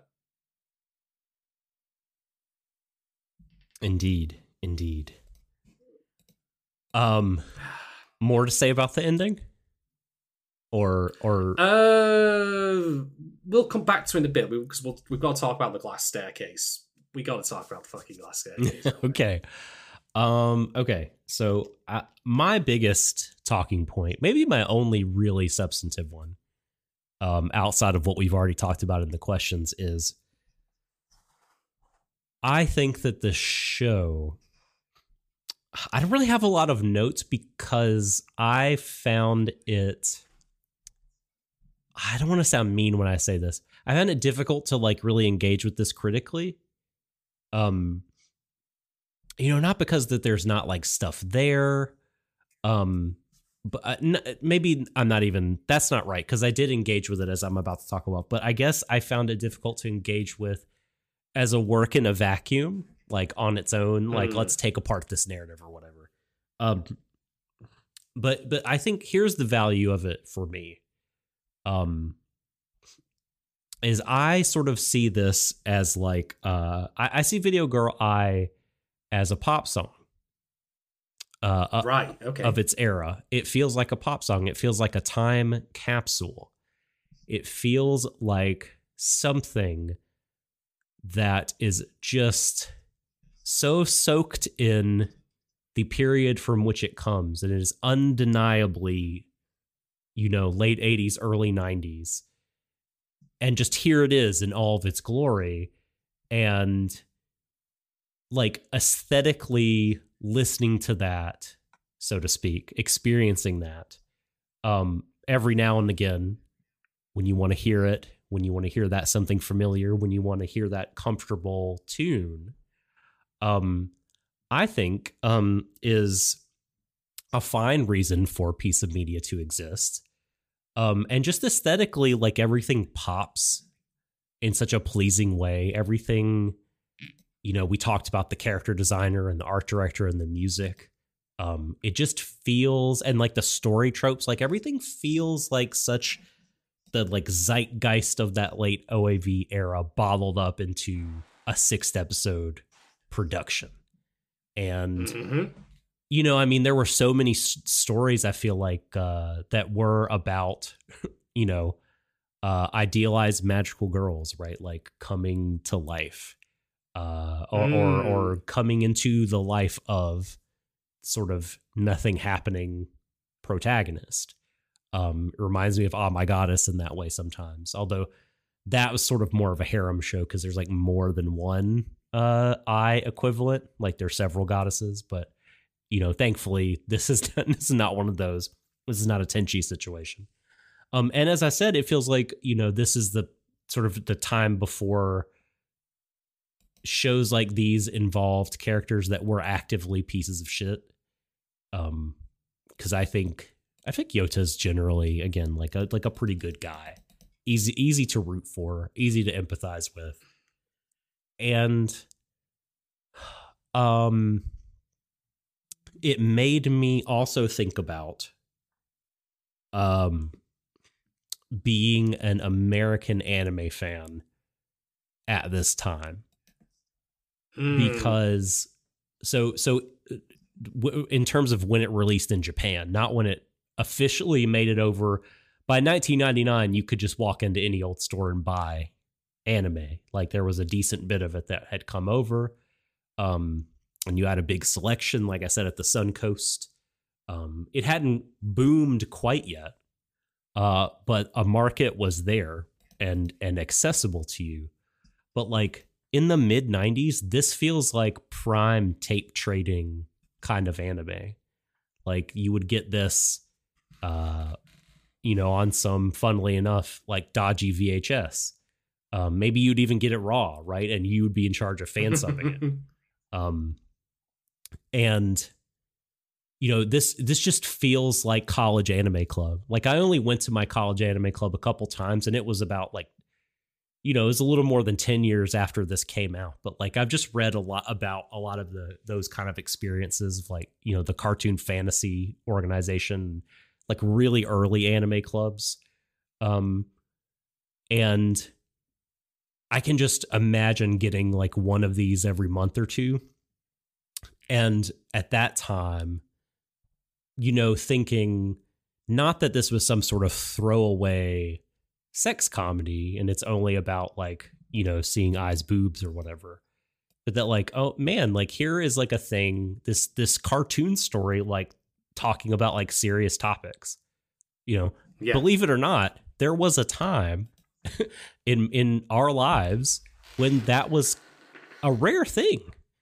um Yeah, that that's something to bear in mind. Like we we are reviewing this in the year of our Lord, I guess, 2022. And this came out in 1992, 30 years ago. So you remember what I mentioned once about uh, when we did the Phantasm and Spider Verse pod, where I said about the like how writing tends to get better over time on a very broad sense because there's all the history that precedes it of like written television and such. Like you know, people have had time to learn more about how to do proper script writing, that kind of thing. Mhm. And I think that would apply here. Like this show, in my opinion, is prime for a remake. If it was handled well, I reckon this would be a phenomenally good remake. If they made just a couple of tweaks to things, kept it to six episodes, um, made it all snazzy, gave it like the kind of style the Urus- Urusei Yatsura remake is or reboot is getting that's coming out soon. they would make I it it could be they would make it a damn uh god damn it why can i not think of the word? Isekai or some shit. You know what i mean? Like if video girl reverse was isekai. made today it would be an isekai. Like it just it just feels like it is constructed totally out of like out of anime tropes that were popular at the time and But Doc, where Doc, where's the slavery? i know you'd have to you'd have to shoehorn that shit in um Oh god. I could just see it now. Yota would just be constant like if he was like in a modern isekai version of this, he'd just be like constantly threatening to take the tape out and throw it in the bin. Yes, he would have to become shitty. He'd have to become a piece of garbage. Uh, they could unleash Takashi. He could just become actively physically abusive on screen. Uh, it'd be great. Um, yeah, I mean, I think that's like the the gift and the curse of of the show, right? Is that like it's, uh, you know, if you watch this along with a whole bunch of other stuff from that era, like in the same genre or similar genres, it might start to it, it might feel like not that remarkable, but like you know, because like it just feels so different, so anachronistic and out of time.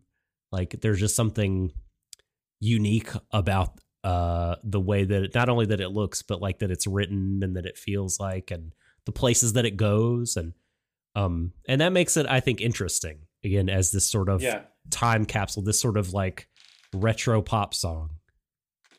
Yeah. It, I mean, when you talk about being anachronistic, it's literally about uh, a media format Mm. that is now obsolete. Yeah. Um, I mean, if you were to reboot it, it would obviously be virtual tuber art. Streaming girl AI. Yeah, that would that would be it. Um, but I will say this though. The, the era, as I understand it, of OVAs from the 80s and 90s, and this is not all of them, of course. I've seen plenty of good stuff from that time that I've actually been watching this year, like things like Gunsmith Cats, which is great, or Bubblegum Crisis, which is great, or Dirty Pair, which is fucking phenomenal. I could go on. You might know, by the way, that all of those are like female led ones. Um, usually because the male led ones, the, the men are fucking terrible. They're awful human beings. But my point is, right, like a lot of the OVAs and like the stuff that was made at the time was ultra violent garbage. Like especially with often with a lot of like awful like nudity and all that sort of shit. For all its faults that Video Girl Ai has, save for one, which I haven't yet mentioned, it is still a well-intentioned uh, work in my opinion.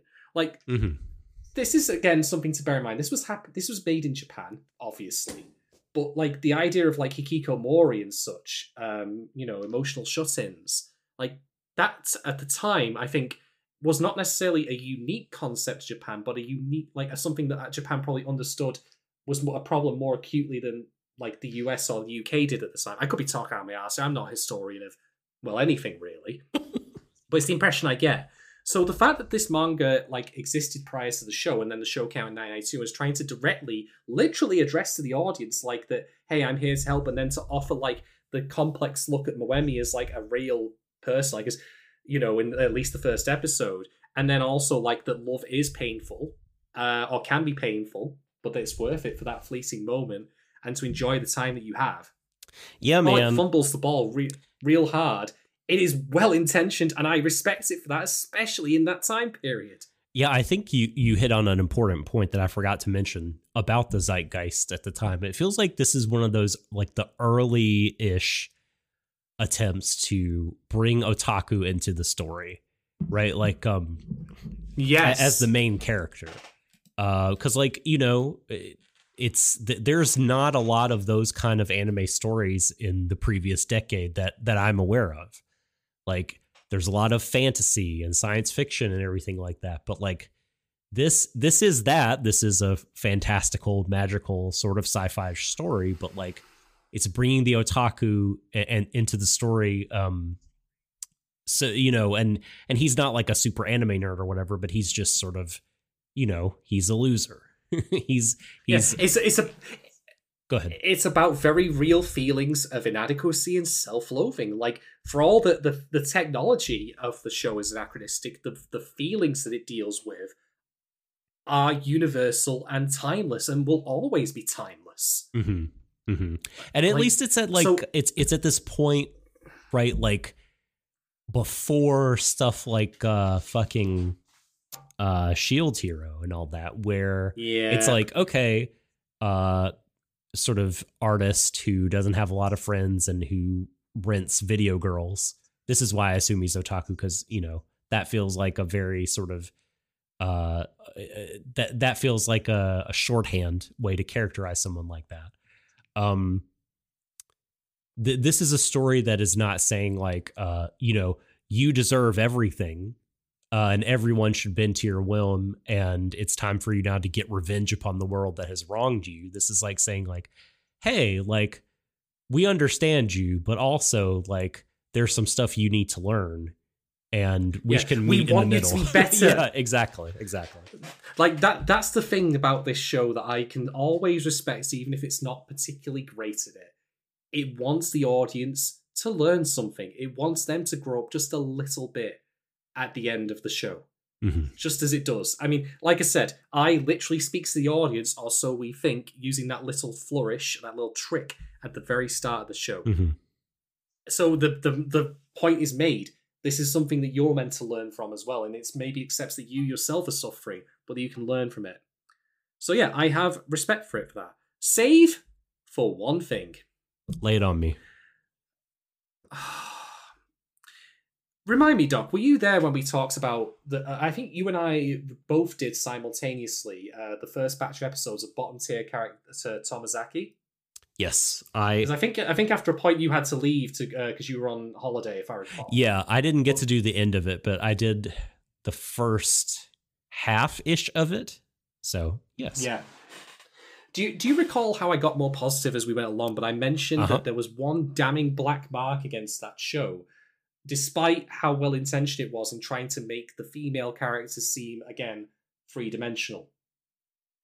I do recall that.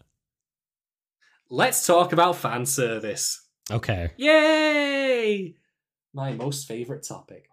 Right, ground ground rules. Let's do some housekeeping here before we even talk about this, because every time this gets brought up, I always think stuff there's going to be some fucking greasy haired, right wing, 4chan browsing twat bag who's going to come into my fucking Twitter and go like, well, actually, actually, Shader, you SJW cock. Yeah, I'm making up a caricature, but fuck them. I don't. I don't have any respect for the right wing these days. They don't deserve anything but scorn. Anyway, let's put some groundwork out there. I am not against fan service in general. I like my boobs. I like my butts. I like my boobs and my butts. The shows I mentioned before that were from around this same area Gunsmith Cats, uh, Dirty Pair, Bubblegum Crisis, boobs and butts in those are plenty. Absolutely fine with it. Don't read. Quite enjoyed don't, it. Don't read the uh, Gunsmith Cats manga though. I would. Yeah, I have I have heard that's quite rough actually. Yeah. So Yeah. yeah. Anyway, like Yuri from Dirty Pair, super hot. Would let her kill me any day. Okay, so we got that out there, right? Which one is But- Yuri? Redhead or Uh, she, brunette? blue, blue head. okay, yeah. blue, all- blue we yes, same. I I prefer the same one. They're both cool, K, but K, yeah. K is a very very close second though. Oh yeah. to, to, to, to the point where it's almost a toss up. But anyway, so, however, when fan service has to be employed intelligently, in the same way that anything has to be employed intelligently in the writing or creation of a work of fiction. This is what I mean, for example, like when I say that, like, you know what? You can totally write about rape in a in a work of fiction. You absolutely can, but you have to fucking think about it. You have to use it, like you have to put it in in the work with intent and with delicacy and tact. You know, you don't just put it in like because it's a bad thing that happens to women most of the time. You know, you've got to be intelligent about this She shit. needs a tragic backstory. How do we do that? Oh, I know now. I know. Yeah, as opposed to actually putting any thought into it. So, same with fan service. If you want to put fan service in stuff, it has to be with intent. Like the shows that I mentioned, particularly Dirty Pair. Dirty Pair was about two hot ladies doing awesome sci fi adventures. The fan service was great in that because it gelled with the idea. The fan service in Video Girl Ai doesn't gel with the idea of the show. Because you recall I mentioned about Moemi, hmm about her being presented as a three dimensional character. One of the cool things the show does is that Ai comes out of the television and immediately starts acting against what Yota thinks is her type. hmm Because again, one of the defining features of a video girl, as I mentioned before, is that they're entirely predictable. It's a linear sequence of images and audio. You know exactly what they're going to say, and it's pretty much calibrated to making you feel good. And then, of course, Ai comes out and starts beating the ever loving shit out of him, which is funny. But also, it shows that, like, just like with Moemi, um, real women, you know, are unpredictable, which is fine. That's a good thing um, you know, and they're not going to necessarily behave in ways that you believe they should or otherwise would expect. And that's true for any human being for that matter. So it's telling you to respect their agency, to respect, you know, the fact that they have free will. So why do we have things like panty shots when Ai is being electrocuted in the alley? When she's in a moment of extreme vulnerability and is nearly dying? Why do we have to see that? Why is that there? Do you see what I mean about the Oh, yeah. Oh, unintelligent Oh, yeah. use of Yeah. Absolutely. That that's that is why I would describe as unintelligent use of fan service. I don't mind, for example, I being sexy when she's coming on to Yota because that's part of the point. But when you're literally showing a panty shot of her while she's dying in an alley, dying in a fucking alley, you've you've made a mistake. You are not the, the fan service is not in agreement with the theme of the show, or one of the themes of the show, which is women are three dimensional people who deserve to be respected and to have their agency and free will. You know, Well, unless they're video girls, Like, they're not real. They're not real people. Then remember, I'm just busting your balls. I agree. I, with you. I, I, I agree know, with you. Yeah, I mean this like yeah, it's um I don't know. It it's like like I said, it's the gift and the curse that this is like the the collection of uh tropes of the era. Um and it it's true to form, it's true to type. This is uh and I don't mean to say this to trivialize it or to say it's not a big deal or anything like that. I, I agree with you that it uh you know, there is fan service that is in poor taste uh in this anime. That is that is not to my liking. Um but I you mean, know, the scene of her being crucified with all the with all the Mhm. bonds around her, like that felt a bit crass to me. To be honest, it just felt unnecessary. Mm, Like, ugh. yeah. Well, I mean, Ugh. you know, it's not for us. There are some people that I guess uh enjoy it or or feel it's symbolic or I'm, I don't know. I don't know. But um look, at, I just don't least think it's in agreement with what the. Sh- at least Yeah. they're just I, uh drawings rather than actual people. So- that is something to be said. but least, but like to speak to your point like i mean i think we can agree like um that the wh- what we kind of see as like the themes of the show are actively being undermined by that imagery Yep. That's why I said in, in Tomozaki, like, hey, you've got Aoi and uh, you know all the other characters and all and me me me me me, you know the Beaky girl, and you know they're at, like you know Tomozaki's being taught to treat them like real people, but the camera, for lack of a better phrase in an anime, is not treating them like real people. So this they're in a disagreement, and this is the same here. So whoops. yeah Well, never Yeah. mind. yeah that is um i don't really i don't really wouldn't know even- what to say about it i don't it's it's i mean i don't want to say it is what it is because i don't want to make it seem like i either disagree with you or think it's a trivial point but i think you've you've said all there is to say about it Well, actually, I have one more thing to say, which is this bothers me more than if it had just been one of those ultra violent, like, you know, misogynist shows. I know that might sound strange, but again, I must stress it's because they've clearly put thought into the material, uh, whether like the mangaka or the actual creators of the show, where they want to show like someone like Moemi is someone who has like an inner life and actual emotions and all that. And then this goes against it. Like it like it's discordant. Whereas, like, whatever you want to say about a misogynist piece of shit rape show or whatever, and that don't mis- don't misunderstand me. It is or those kind of things are awful and reprehensible. At least, at least they're consistent. It feels to me like a, a twist on that old, like you know, um, philosophical debate. What's worse, a racist who doesn't know, or a racist who's open about it? I'll leave that for you people to home to decide. But yeah, that did bother me. So there you go. Fan service discussion over. Right. I actually want to move on to some, some positive stuff though, because I have other things to bring up. Believe it or not. okay um Let's talk about. Co- Sorry, go on. Oh, well, I was uh, I, I was just gonna say that for for may I may I talk about one thing real quick? Um, Yeah, do it. just re-asking the question I asked earlier, uh, for us to think about. You know, i- if the show uh does rise above the thing that the first shot seems to uh tell Yota to rise above. So I'll restate, you know, Ai comes out of the television, just as you said just now. Hey, uh, your fantasy is actually this real person who, you know, in real life you're going to have friction with, and they're going to behave differently than you than you might want or think is ideal. But that's great. That's what living is, and and living with other people, and it's worth it. And you gotta and, and getting together with them and and you know having relationships is is cool and awesome um i you know i think this ties in with the point you just said about um about the fan service right kind of undermining some of that like i i just don't know if that like message like if if i'm reading too much into it by seeing that like if if the fan service plus the ending you know plus Takashi's assholishness to Moemi and kind of the things I read into that. Mm-hmm. If like all that stuff doesn't outweigh the good and like it really is it, what this really is at the end of the day is it's a video girl. Like it's just this emotional emotionally comforting kind of fantasy story.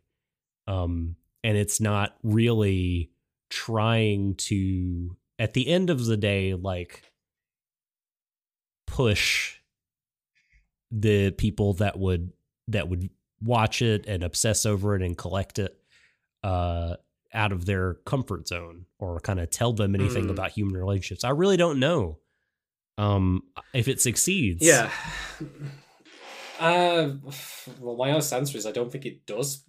I think it tries, and you could be right. that maybe I'm the one who's reading too much into this. Like uh, maybe I'm giving it too much credit. I, I mean, I do have more things to bring up, but I that wouldn't they wouldn't take away from the overall point you're making, which is that maybe it was simply just a fantasy story. Um, in which case, I would say it was very underwhelming. um, I was, I feel like it could have been so much better. I mean, uh, yeah, I don't have really much more to add to it than Like that. this girl what if It the girl just- from your favorite video game came to life? Sure, like then she wouldn't be following a script and you know, you would fight sometimes or whatever, but she would love you almost immediately because there's not really this period where Ai doesn't like uh Yota.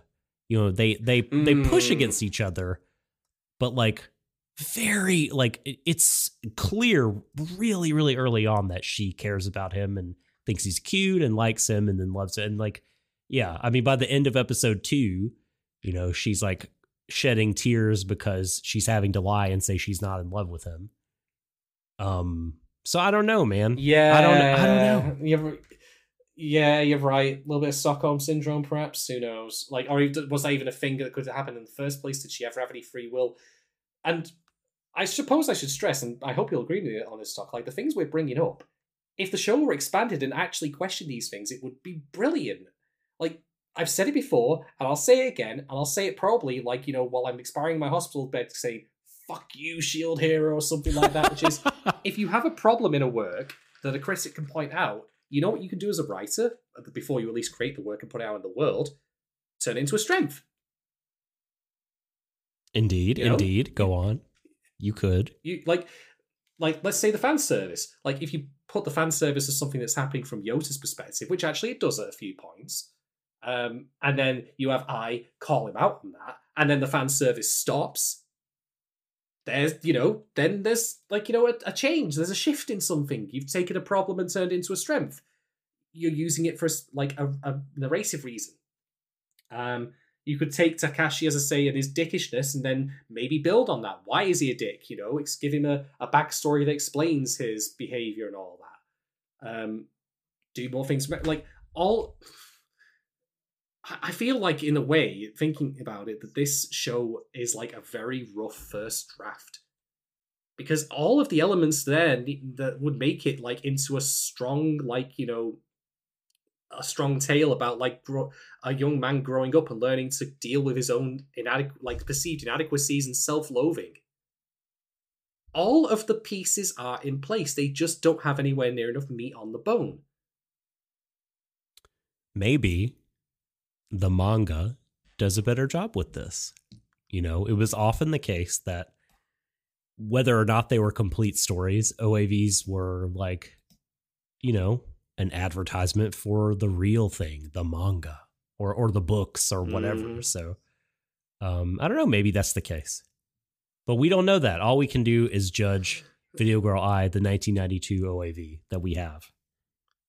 Yeah, we could we could judge it on its merit. Singular. Or lack thereof. yeah, right, right, we're right. Oh, oh. All right. Well, anyway, speaking of merit, so let's be fair. Like, I want to talk about something positive. Let's talk about comedy for a moment. Yeah. So, I want to talk about the reaction I had to episode one and what happened when I actually arrived and started screwing up Yota's life. Uh, and I say that in a good way because the Yota's reaction to having an actual girl in his room is, I think, so perfect because he has no idea what the fuck to do. But something I should be cl- something I should be clear on here. It would be very easy for the show to be mean spirited towards him about that. Look at this nerd. He has no clue he's got a woman in this room and he ain't got a fucking clue. What a dog. Ugh. Ugh. Like it would be so easy for that to happen. But I think that the show actually manages to avoid that through its use of comedy to do this. And what do I mean? what happens with Yota when I turns up is so slapstick, so ridiculous that I think that while he, like you know when he's going through all these magazines like how to handle women or whatever, Yeah. like he has no clue. But it's presented in such a silly way through the animation and like his exasperated reactions that i think it completely passes by the point where you feel like it's being mean spirited it's too ridiculous to be shaming him. And i think therefore the comedy at least in that first episode in particular is very intelligently done it also i think emphasizes like the fact that i is larger than life. Like and also how she's brightened up his life like his life prior to that point was stale and now all this crazy wacky shit is happening. In a way it's also kind of genius because his life has literally turned into a, a, a television show a cartoon because of what's happening with her. It's actually kind of brilliant. So the comedy um for the most part there was a trans panic joke that i thought you know what this didn't fly then it doesn't fly now no thank you uh, can we just not have that? Uh, but for the most part, I think it's in the way it's used is very, very intelligent. Um, that's one of the things where I think to myself, like, if they'd applied that level of thinking to the rest of the script, I think it could have been a gem. But well, never mind. um, I, I should note that uh, Takayuki Goto, who we talked about as the character designer for for Ai, also was the animation director for episode one.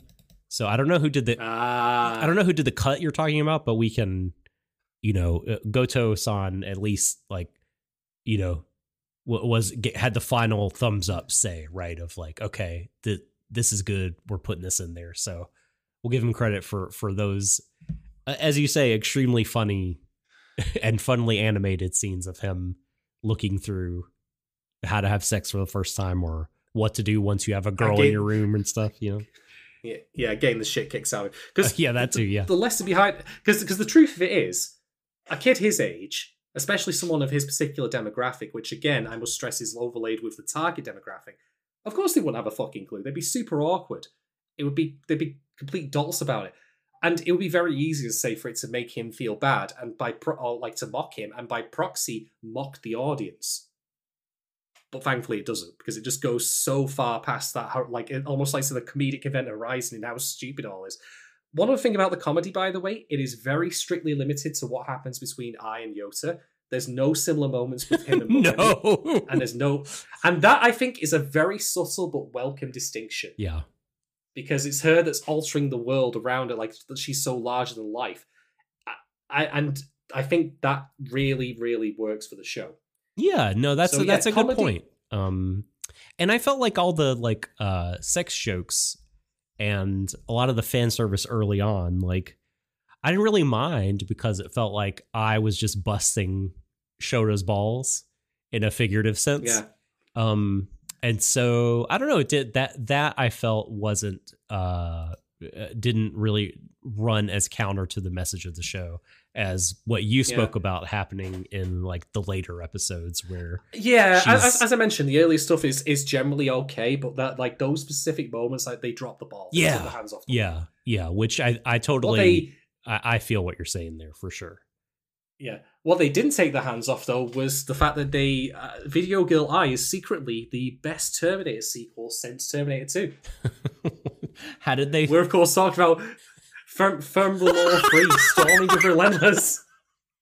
the wonderful Terminator 3 parody. oh Um, goodness Fun, fun, fun fact, by the way. I only recently rewatched Terminator 2. Actually, um, literally last Sunday, and you know what? I've seen all of the Terminator films that came after Terminator 2, except for Dark Fate, because I've, well, I left the abusive relationship, Yes. so to speak. yes And honestly, that like five second clip of a fake Arnie um, using the lever action shotgun was the best Terminator sequel after two.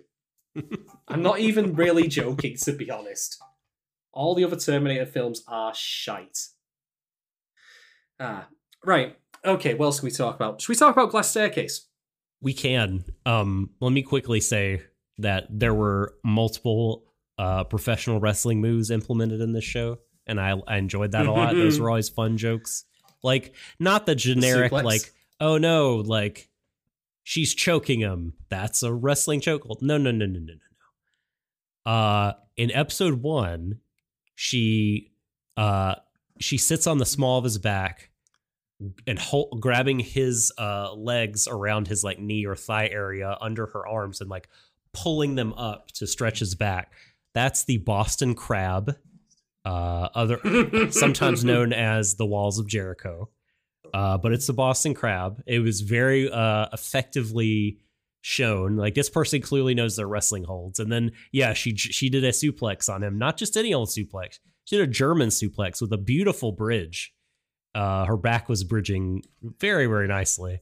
Uh, and then also at some point in the middle, um, the Cobra Twist comes out, uh, which was Antonio Inoki's uh, one of his favorite holds, where she's like, uh, how do I describe what's happening there? Like, she is uh, sort of uh, has her hips against his hips, but is reaching across his body to pull his arm in a certain sort of way that will stretch his abdominal area.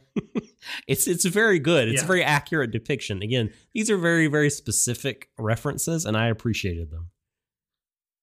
Yeah, I recognize. I've seen those before, but I just couldn't put the names to them. But they're still, yeah, they're still pretty cool. All right. All right, so glass staircase. Um, I was surprised by how bloody this got, but I have to say, is it a bad thing that the show outright explains what the metaphor that that is meant that is meant to signify? I mean, Like the Rolex says it outright. I don't know. it's like- whatever. Like again, I like this is not like high literature that we're dealing with here, so it's it's kind of whatever. Um, Yeah. Do, do you do you think that like that it's an ac- like well not an accurate depiction, but you feel like it's fair to say that love can be painful oh God, like- yes. because it because it's such an extreme amount of like injury that Yota gets Mhm. like physically like he's battered, bloody, and bleeding like he's torn torn to shreds by the end of it, and I thought it might have gone a bit too far. Like you know, uh, relationships like you know they do have their ups and downs and all that. And we've talked about the hedgehog dilemma before and such. Mhm. But this to me, I think just like well, you know, you talk about the excesses of the year. I can't but wonder if that, no pun intended, bled through into it. Mm. Yeah, I mean that's maybe. I mean, I think like this is what I took from the whole that love is pain deal, right? Was not that like uh how do I say? it? N- not that relationships have their ups and downs as in you're going to fight, you know, or whatever uh, or she's going to cause you pain or you're going to cause her pain. Um which which can be true for sure. Um but you know she was actively suffering and he was trying to save her and that like seeing someone that you love go through something terrible like can be really really painful and yeah hey if you didn't love him you could spare yourself all that pain it wouldn't be painful at all but like loving someone it's just like with with all the time imagery right like loving someone means that you know eventually you're going to lose them uh, because either the relationship will end or one of you will die. Uh, so, a- and if you're with them for a long time, they're probably going to go through something shitty, or you are, and uh, someone you you suffer because you care. Um, that's more along the lines that I was thinking. Uh, am I way off base? That's no, I, I think you're right. I think you're right. I'm. I don't know. Like, I feel like it just got very unsubtle. And it- and, Definitely. you know, yeah, yeah, and you know what I said before about like how this show would be ripe for a remake. I feel like that's something you could tone down to or flesh out. Um, yes. But anyway, He just I have I have could one send final him a thing. text message with the theme. Oh God. Dear Yota, the theme of this part of the trial is Rolex on TikTok. Let's go. yes. Okay, go ahead. Go ahead. So I, I I have one final thing, um, just to tie what how Moemi is portrayed and also how I is portrayed. Like one of the things that Yota has is he has a picture of Moemi on his desk, which little creepy, little creepy, but Mm-hmm. I think he's innocent enough about it.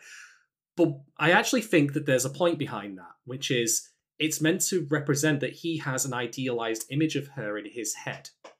Like when I'm talking again about making her into a three dimensional person, I'm not just talking about how the show presents her to us, but also how she is presented to him or how he views her. And so, is it not appropriate that I, um, in moving away from like a scripted, like you know, sequence of images on a, a VHS to a fully, uh, a, like a full fleshed person with agency and free will, that in turn, like Yota starts to see Moemi at some point, like uh, not as the caricature of her that lives in his head, but as someone with shades and size so that he didn't realize.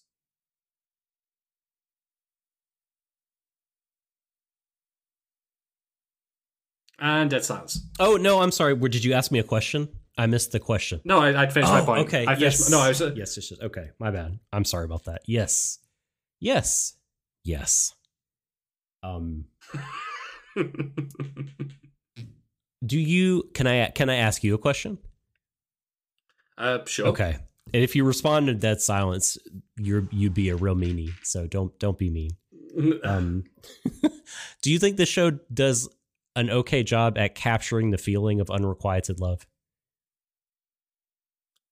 You know what? I didn't bring up the scene in which um the when Moemi like first reveal. Oh no, I did bring it up. I didn't mention it uh, in more detail. The scene in which Moemi speaks about um you know like at the fountain where she says like she loves Takashi and he's like just over there. Mm-hmm.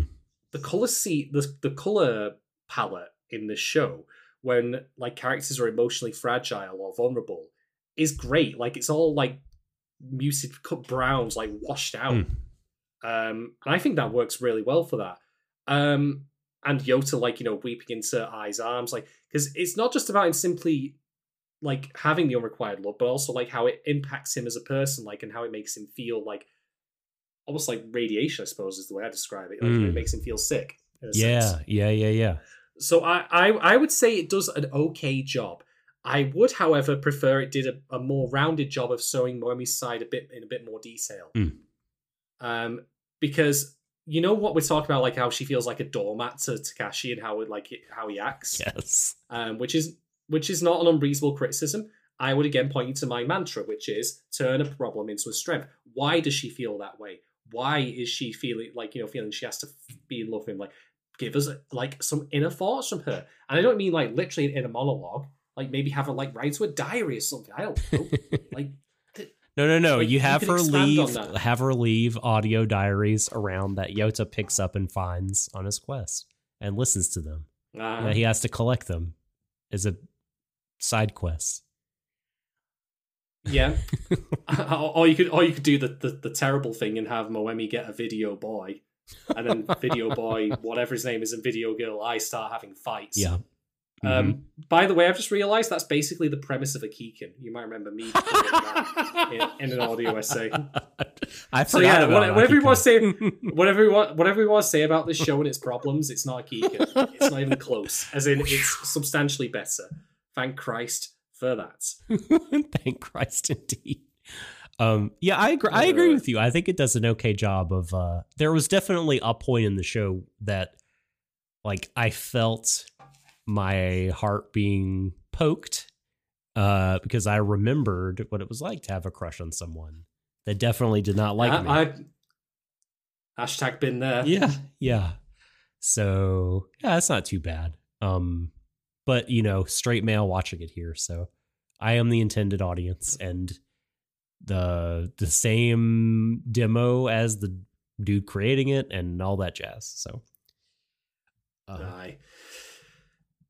Right. Um, I have nothing more to add. I think I've spoken about as much length as I can beyond saying like better luck next time. I guess. Yeah, I don't have anything new to add. Um, I will say that like again, I, uh, I did not hate this. I, I hope that that's not the impression that I'm giving. I. I do not think that this is a terrible anime or hateable or like super bad or super offensive. Um, like I thought it was, you know, as I said, like a pop song in that enjoyable, familiar, um, of its time, uh, historically kind of fun, uh, to to think about and, and revisit. A little nostalgia there. Um, Uh, So yeah, I mean, while I don't think it's like the deepest narrative, like we teased more out from it than I thought we would. Um, there's there's clearly more more there that, but that happens during podcasts with you. We we talk about a lot of uh interesting stuff, Shadon. Um, but you know, I I thought I, I'm generally speaking am positive on it, despite like you know it's this very flawed thing. Uh, but but I my time with it, uh, I you know I er, mild enjoyment. Uh, and I enjoyed thinking about it, uh, even more than I enjoyed watching it. Yeah, I, I, I overall, I can't recommend it, really, Right, Because th- there are, I, I, like the video format that Ai lives on, it is obsolete. There are better stories about male, like trauma and longing and such. Um, there are better sex comedy shows. I mean, I can't remember the name of it. What's the one I keep bringing? up? Shimoneta? Uh, that's that's the one. Thank you. Like that's better than it. Um, there are better like short like OVAs even from the period generally.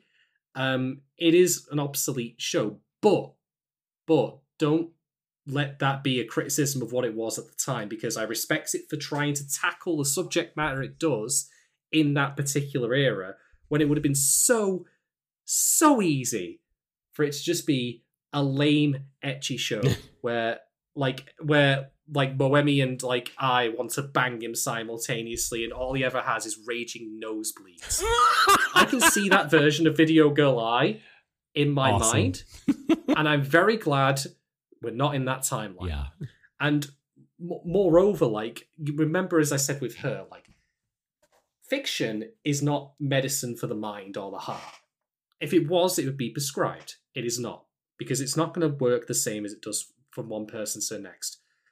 But whether someone watched this in 1992 or 2022, and if it helped them, if it gave them the comfort of a video girl in a sense, if you know what I mean, it gave them that just moment of peace, like an enjoyment, and help them, you know, get over their own trauma or grief or like, you know, lack of confidence, even just a tiny little bit, that will all I'll always respect it for that.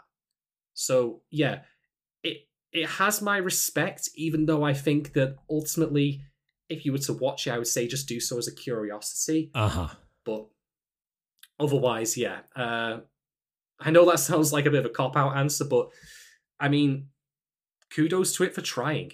They like when they were trying in this show, when the creators were trying, they were really trying. I felt like they were putting their best foot forward. Like Ai is a lovely character. She's very fun.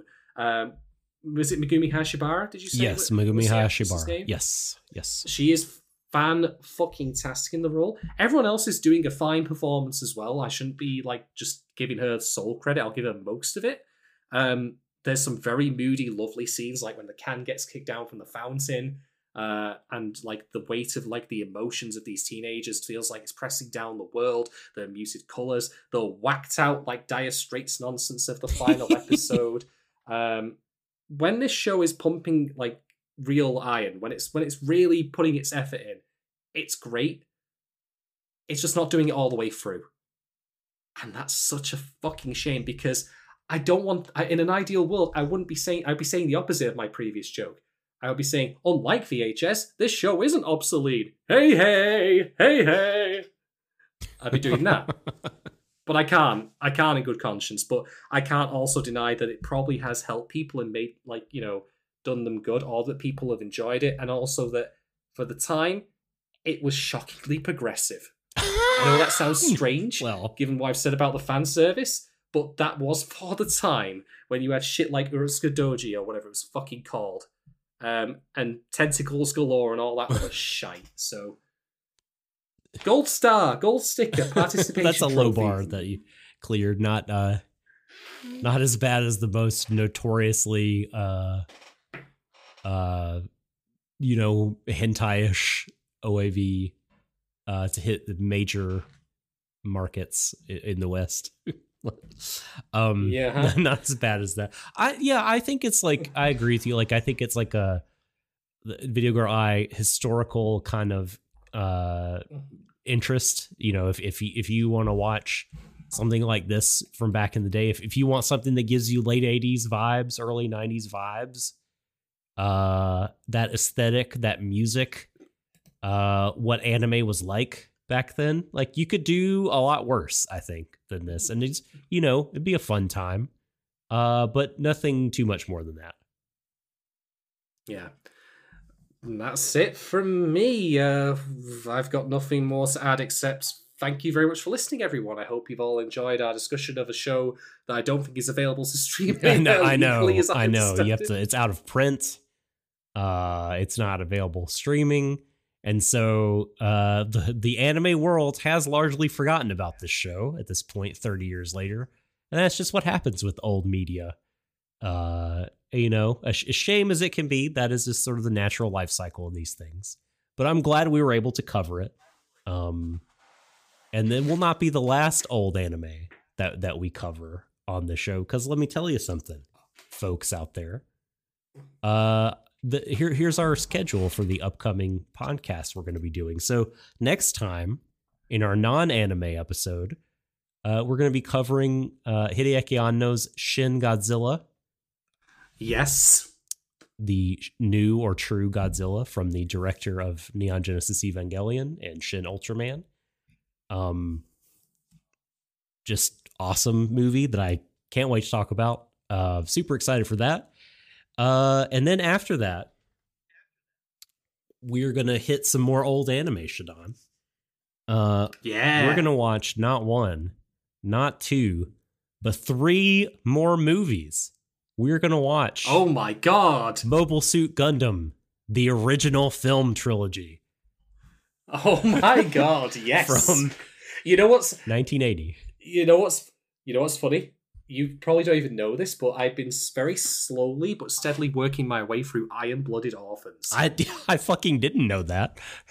that's no, that's awesome. I I I am about nine episodes in, and I have to say, every Gundam I have watched since Wing makes Wing look like such an absolute joke. yeah, It's almost hilarious because Gundam Wing Iron Blooded Orphans is doing the bunch of fifteen-year-old kids working in a military and using a Gundam oh man, infinitely better. so, It's so Like, much it's better. almost it's such a shock.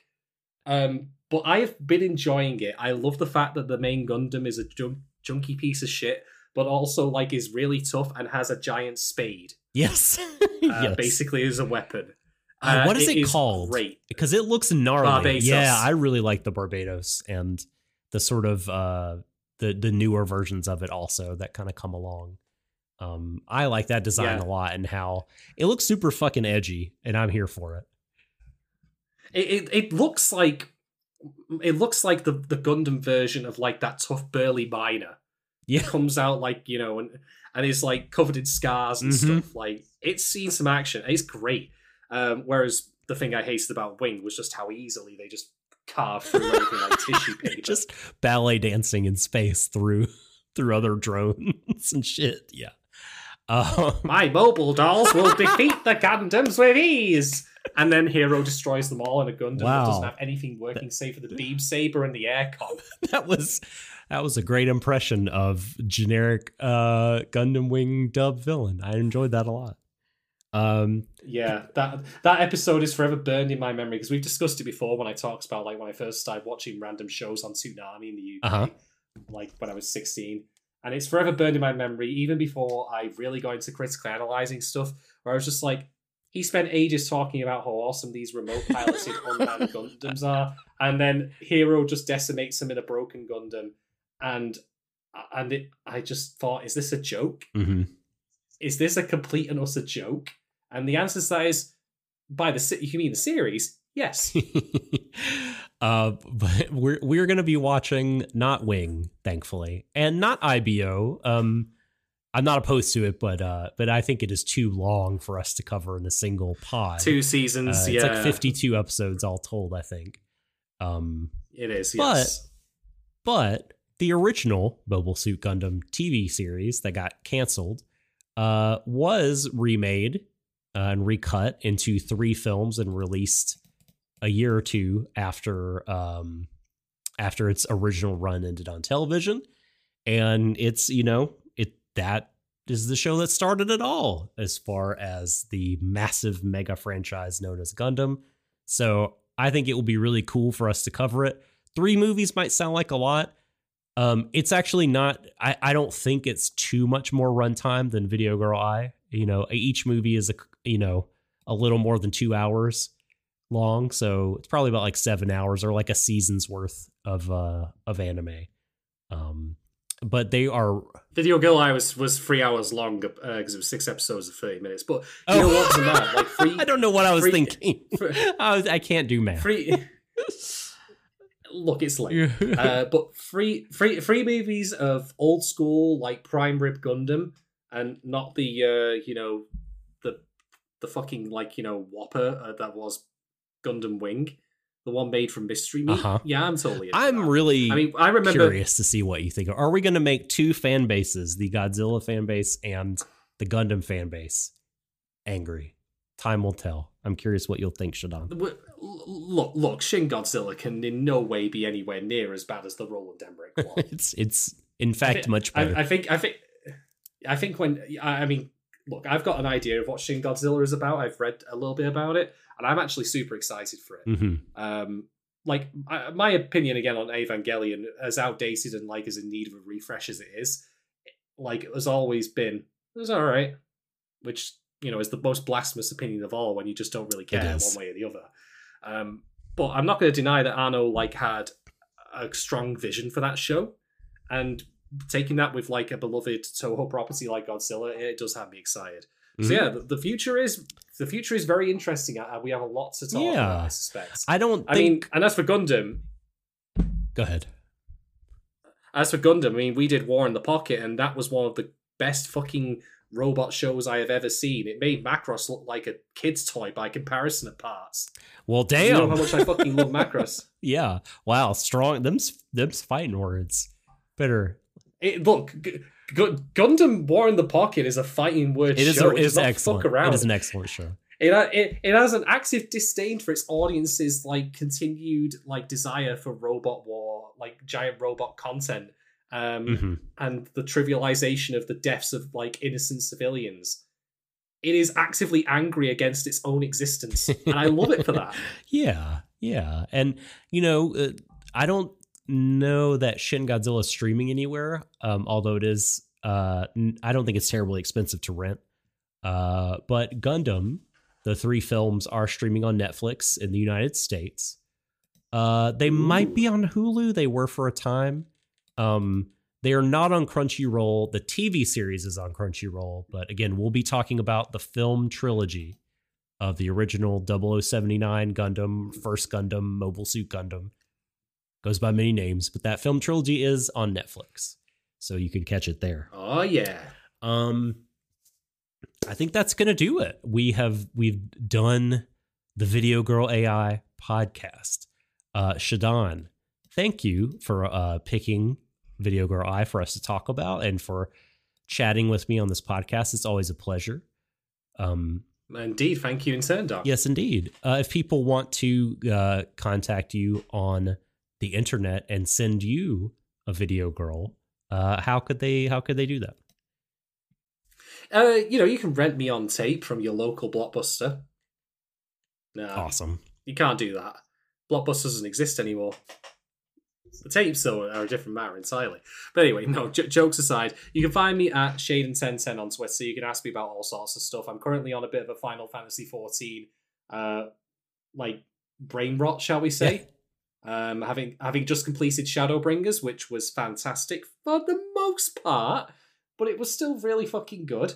Um, it gave me feels, it made Mm, me care, mm. um, it gave me things to think about. Um, it's really unfortunate that a story that good is trapped in the confines of MMO where it has to work to do certain things that actually undermine it a little bit, but never mind. It's true. Uh, That's so true. It's also unfortunate that you couldn't stream it because your game kept crashing.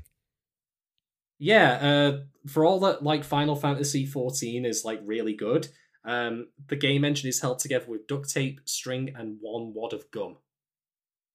Only the one, by the way.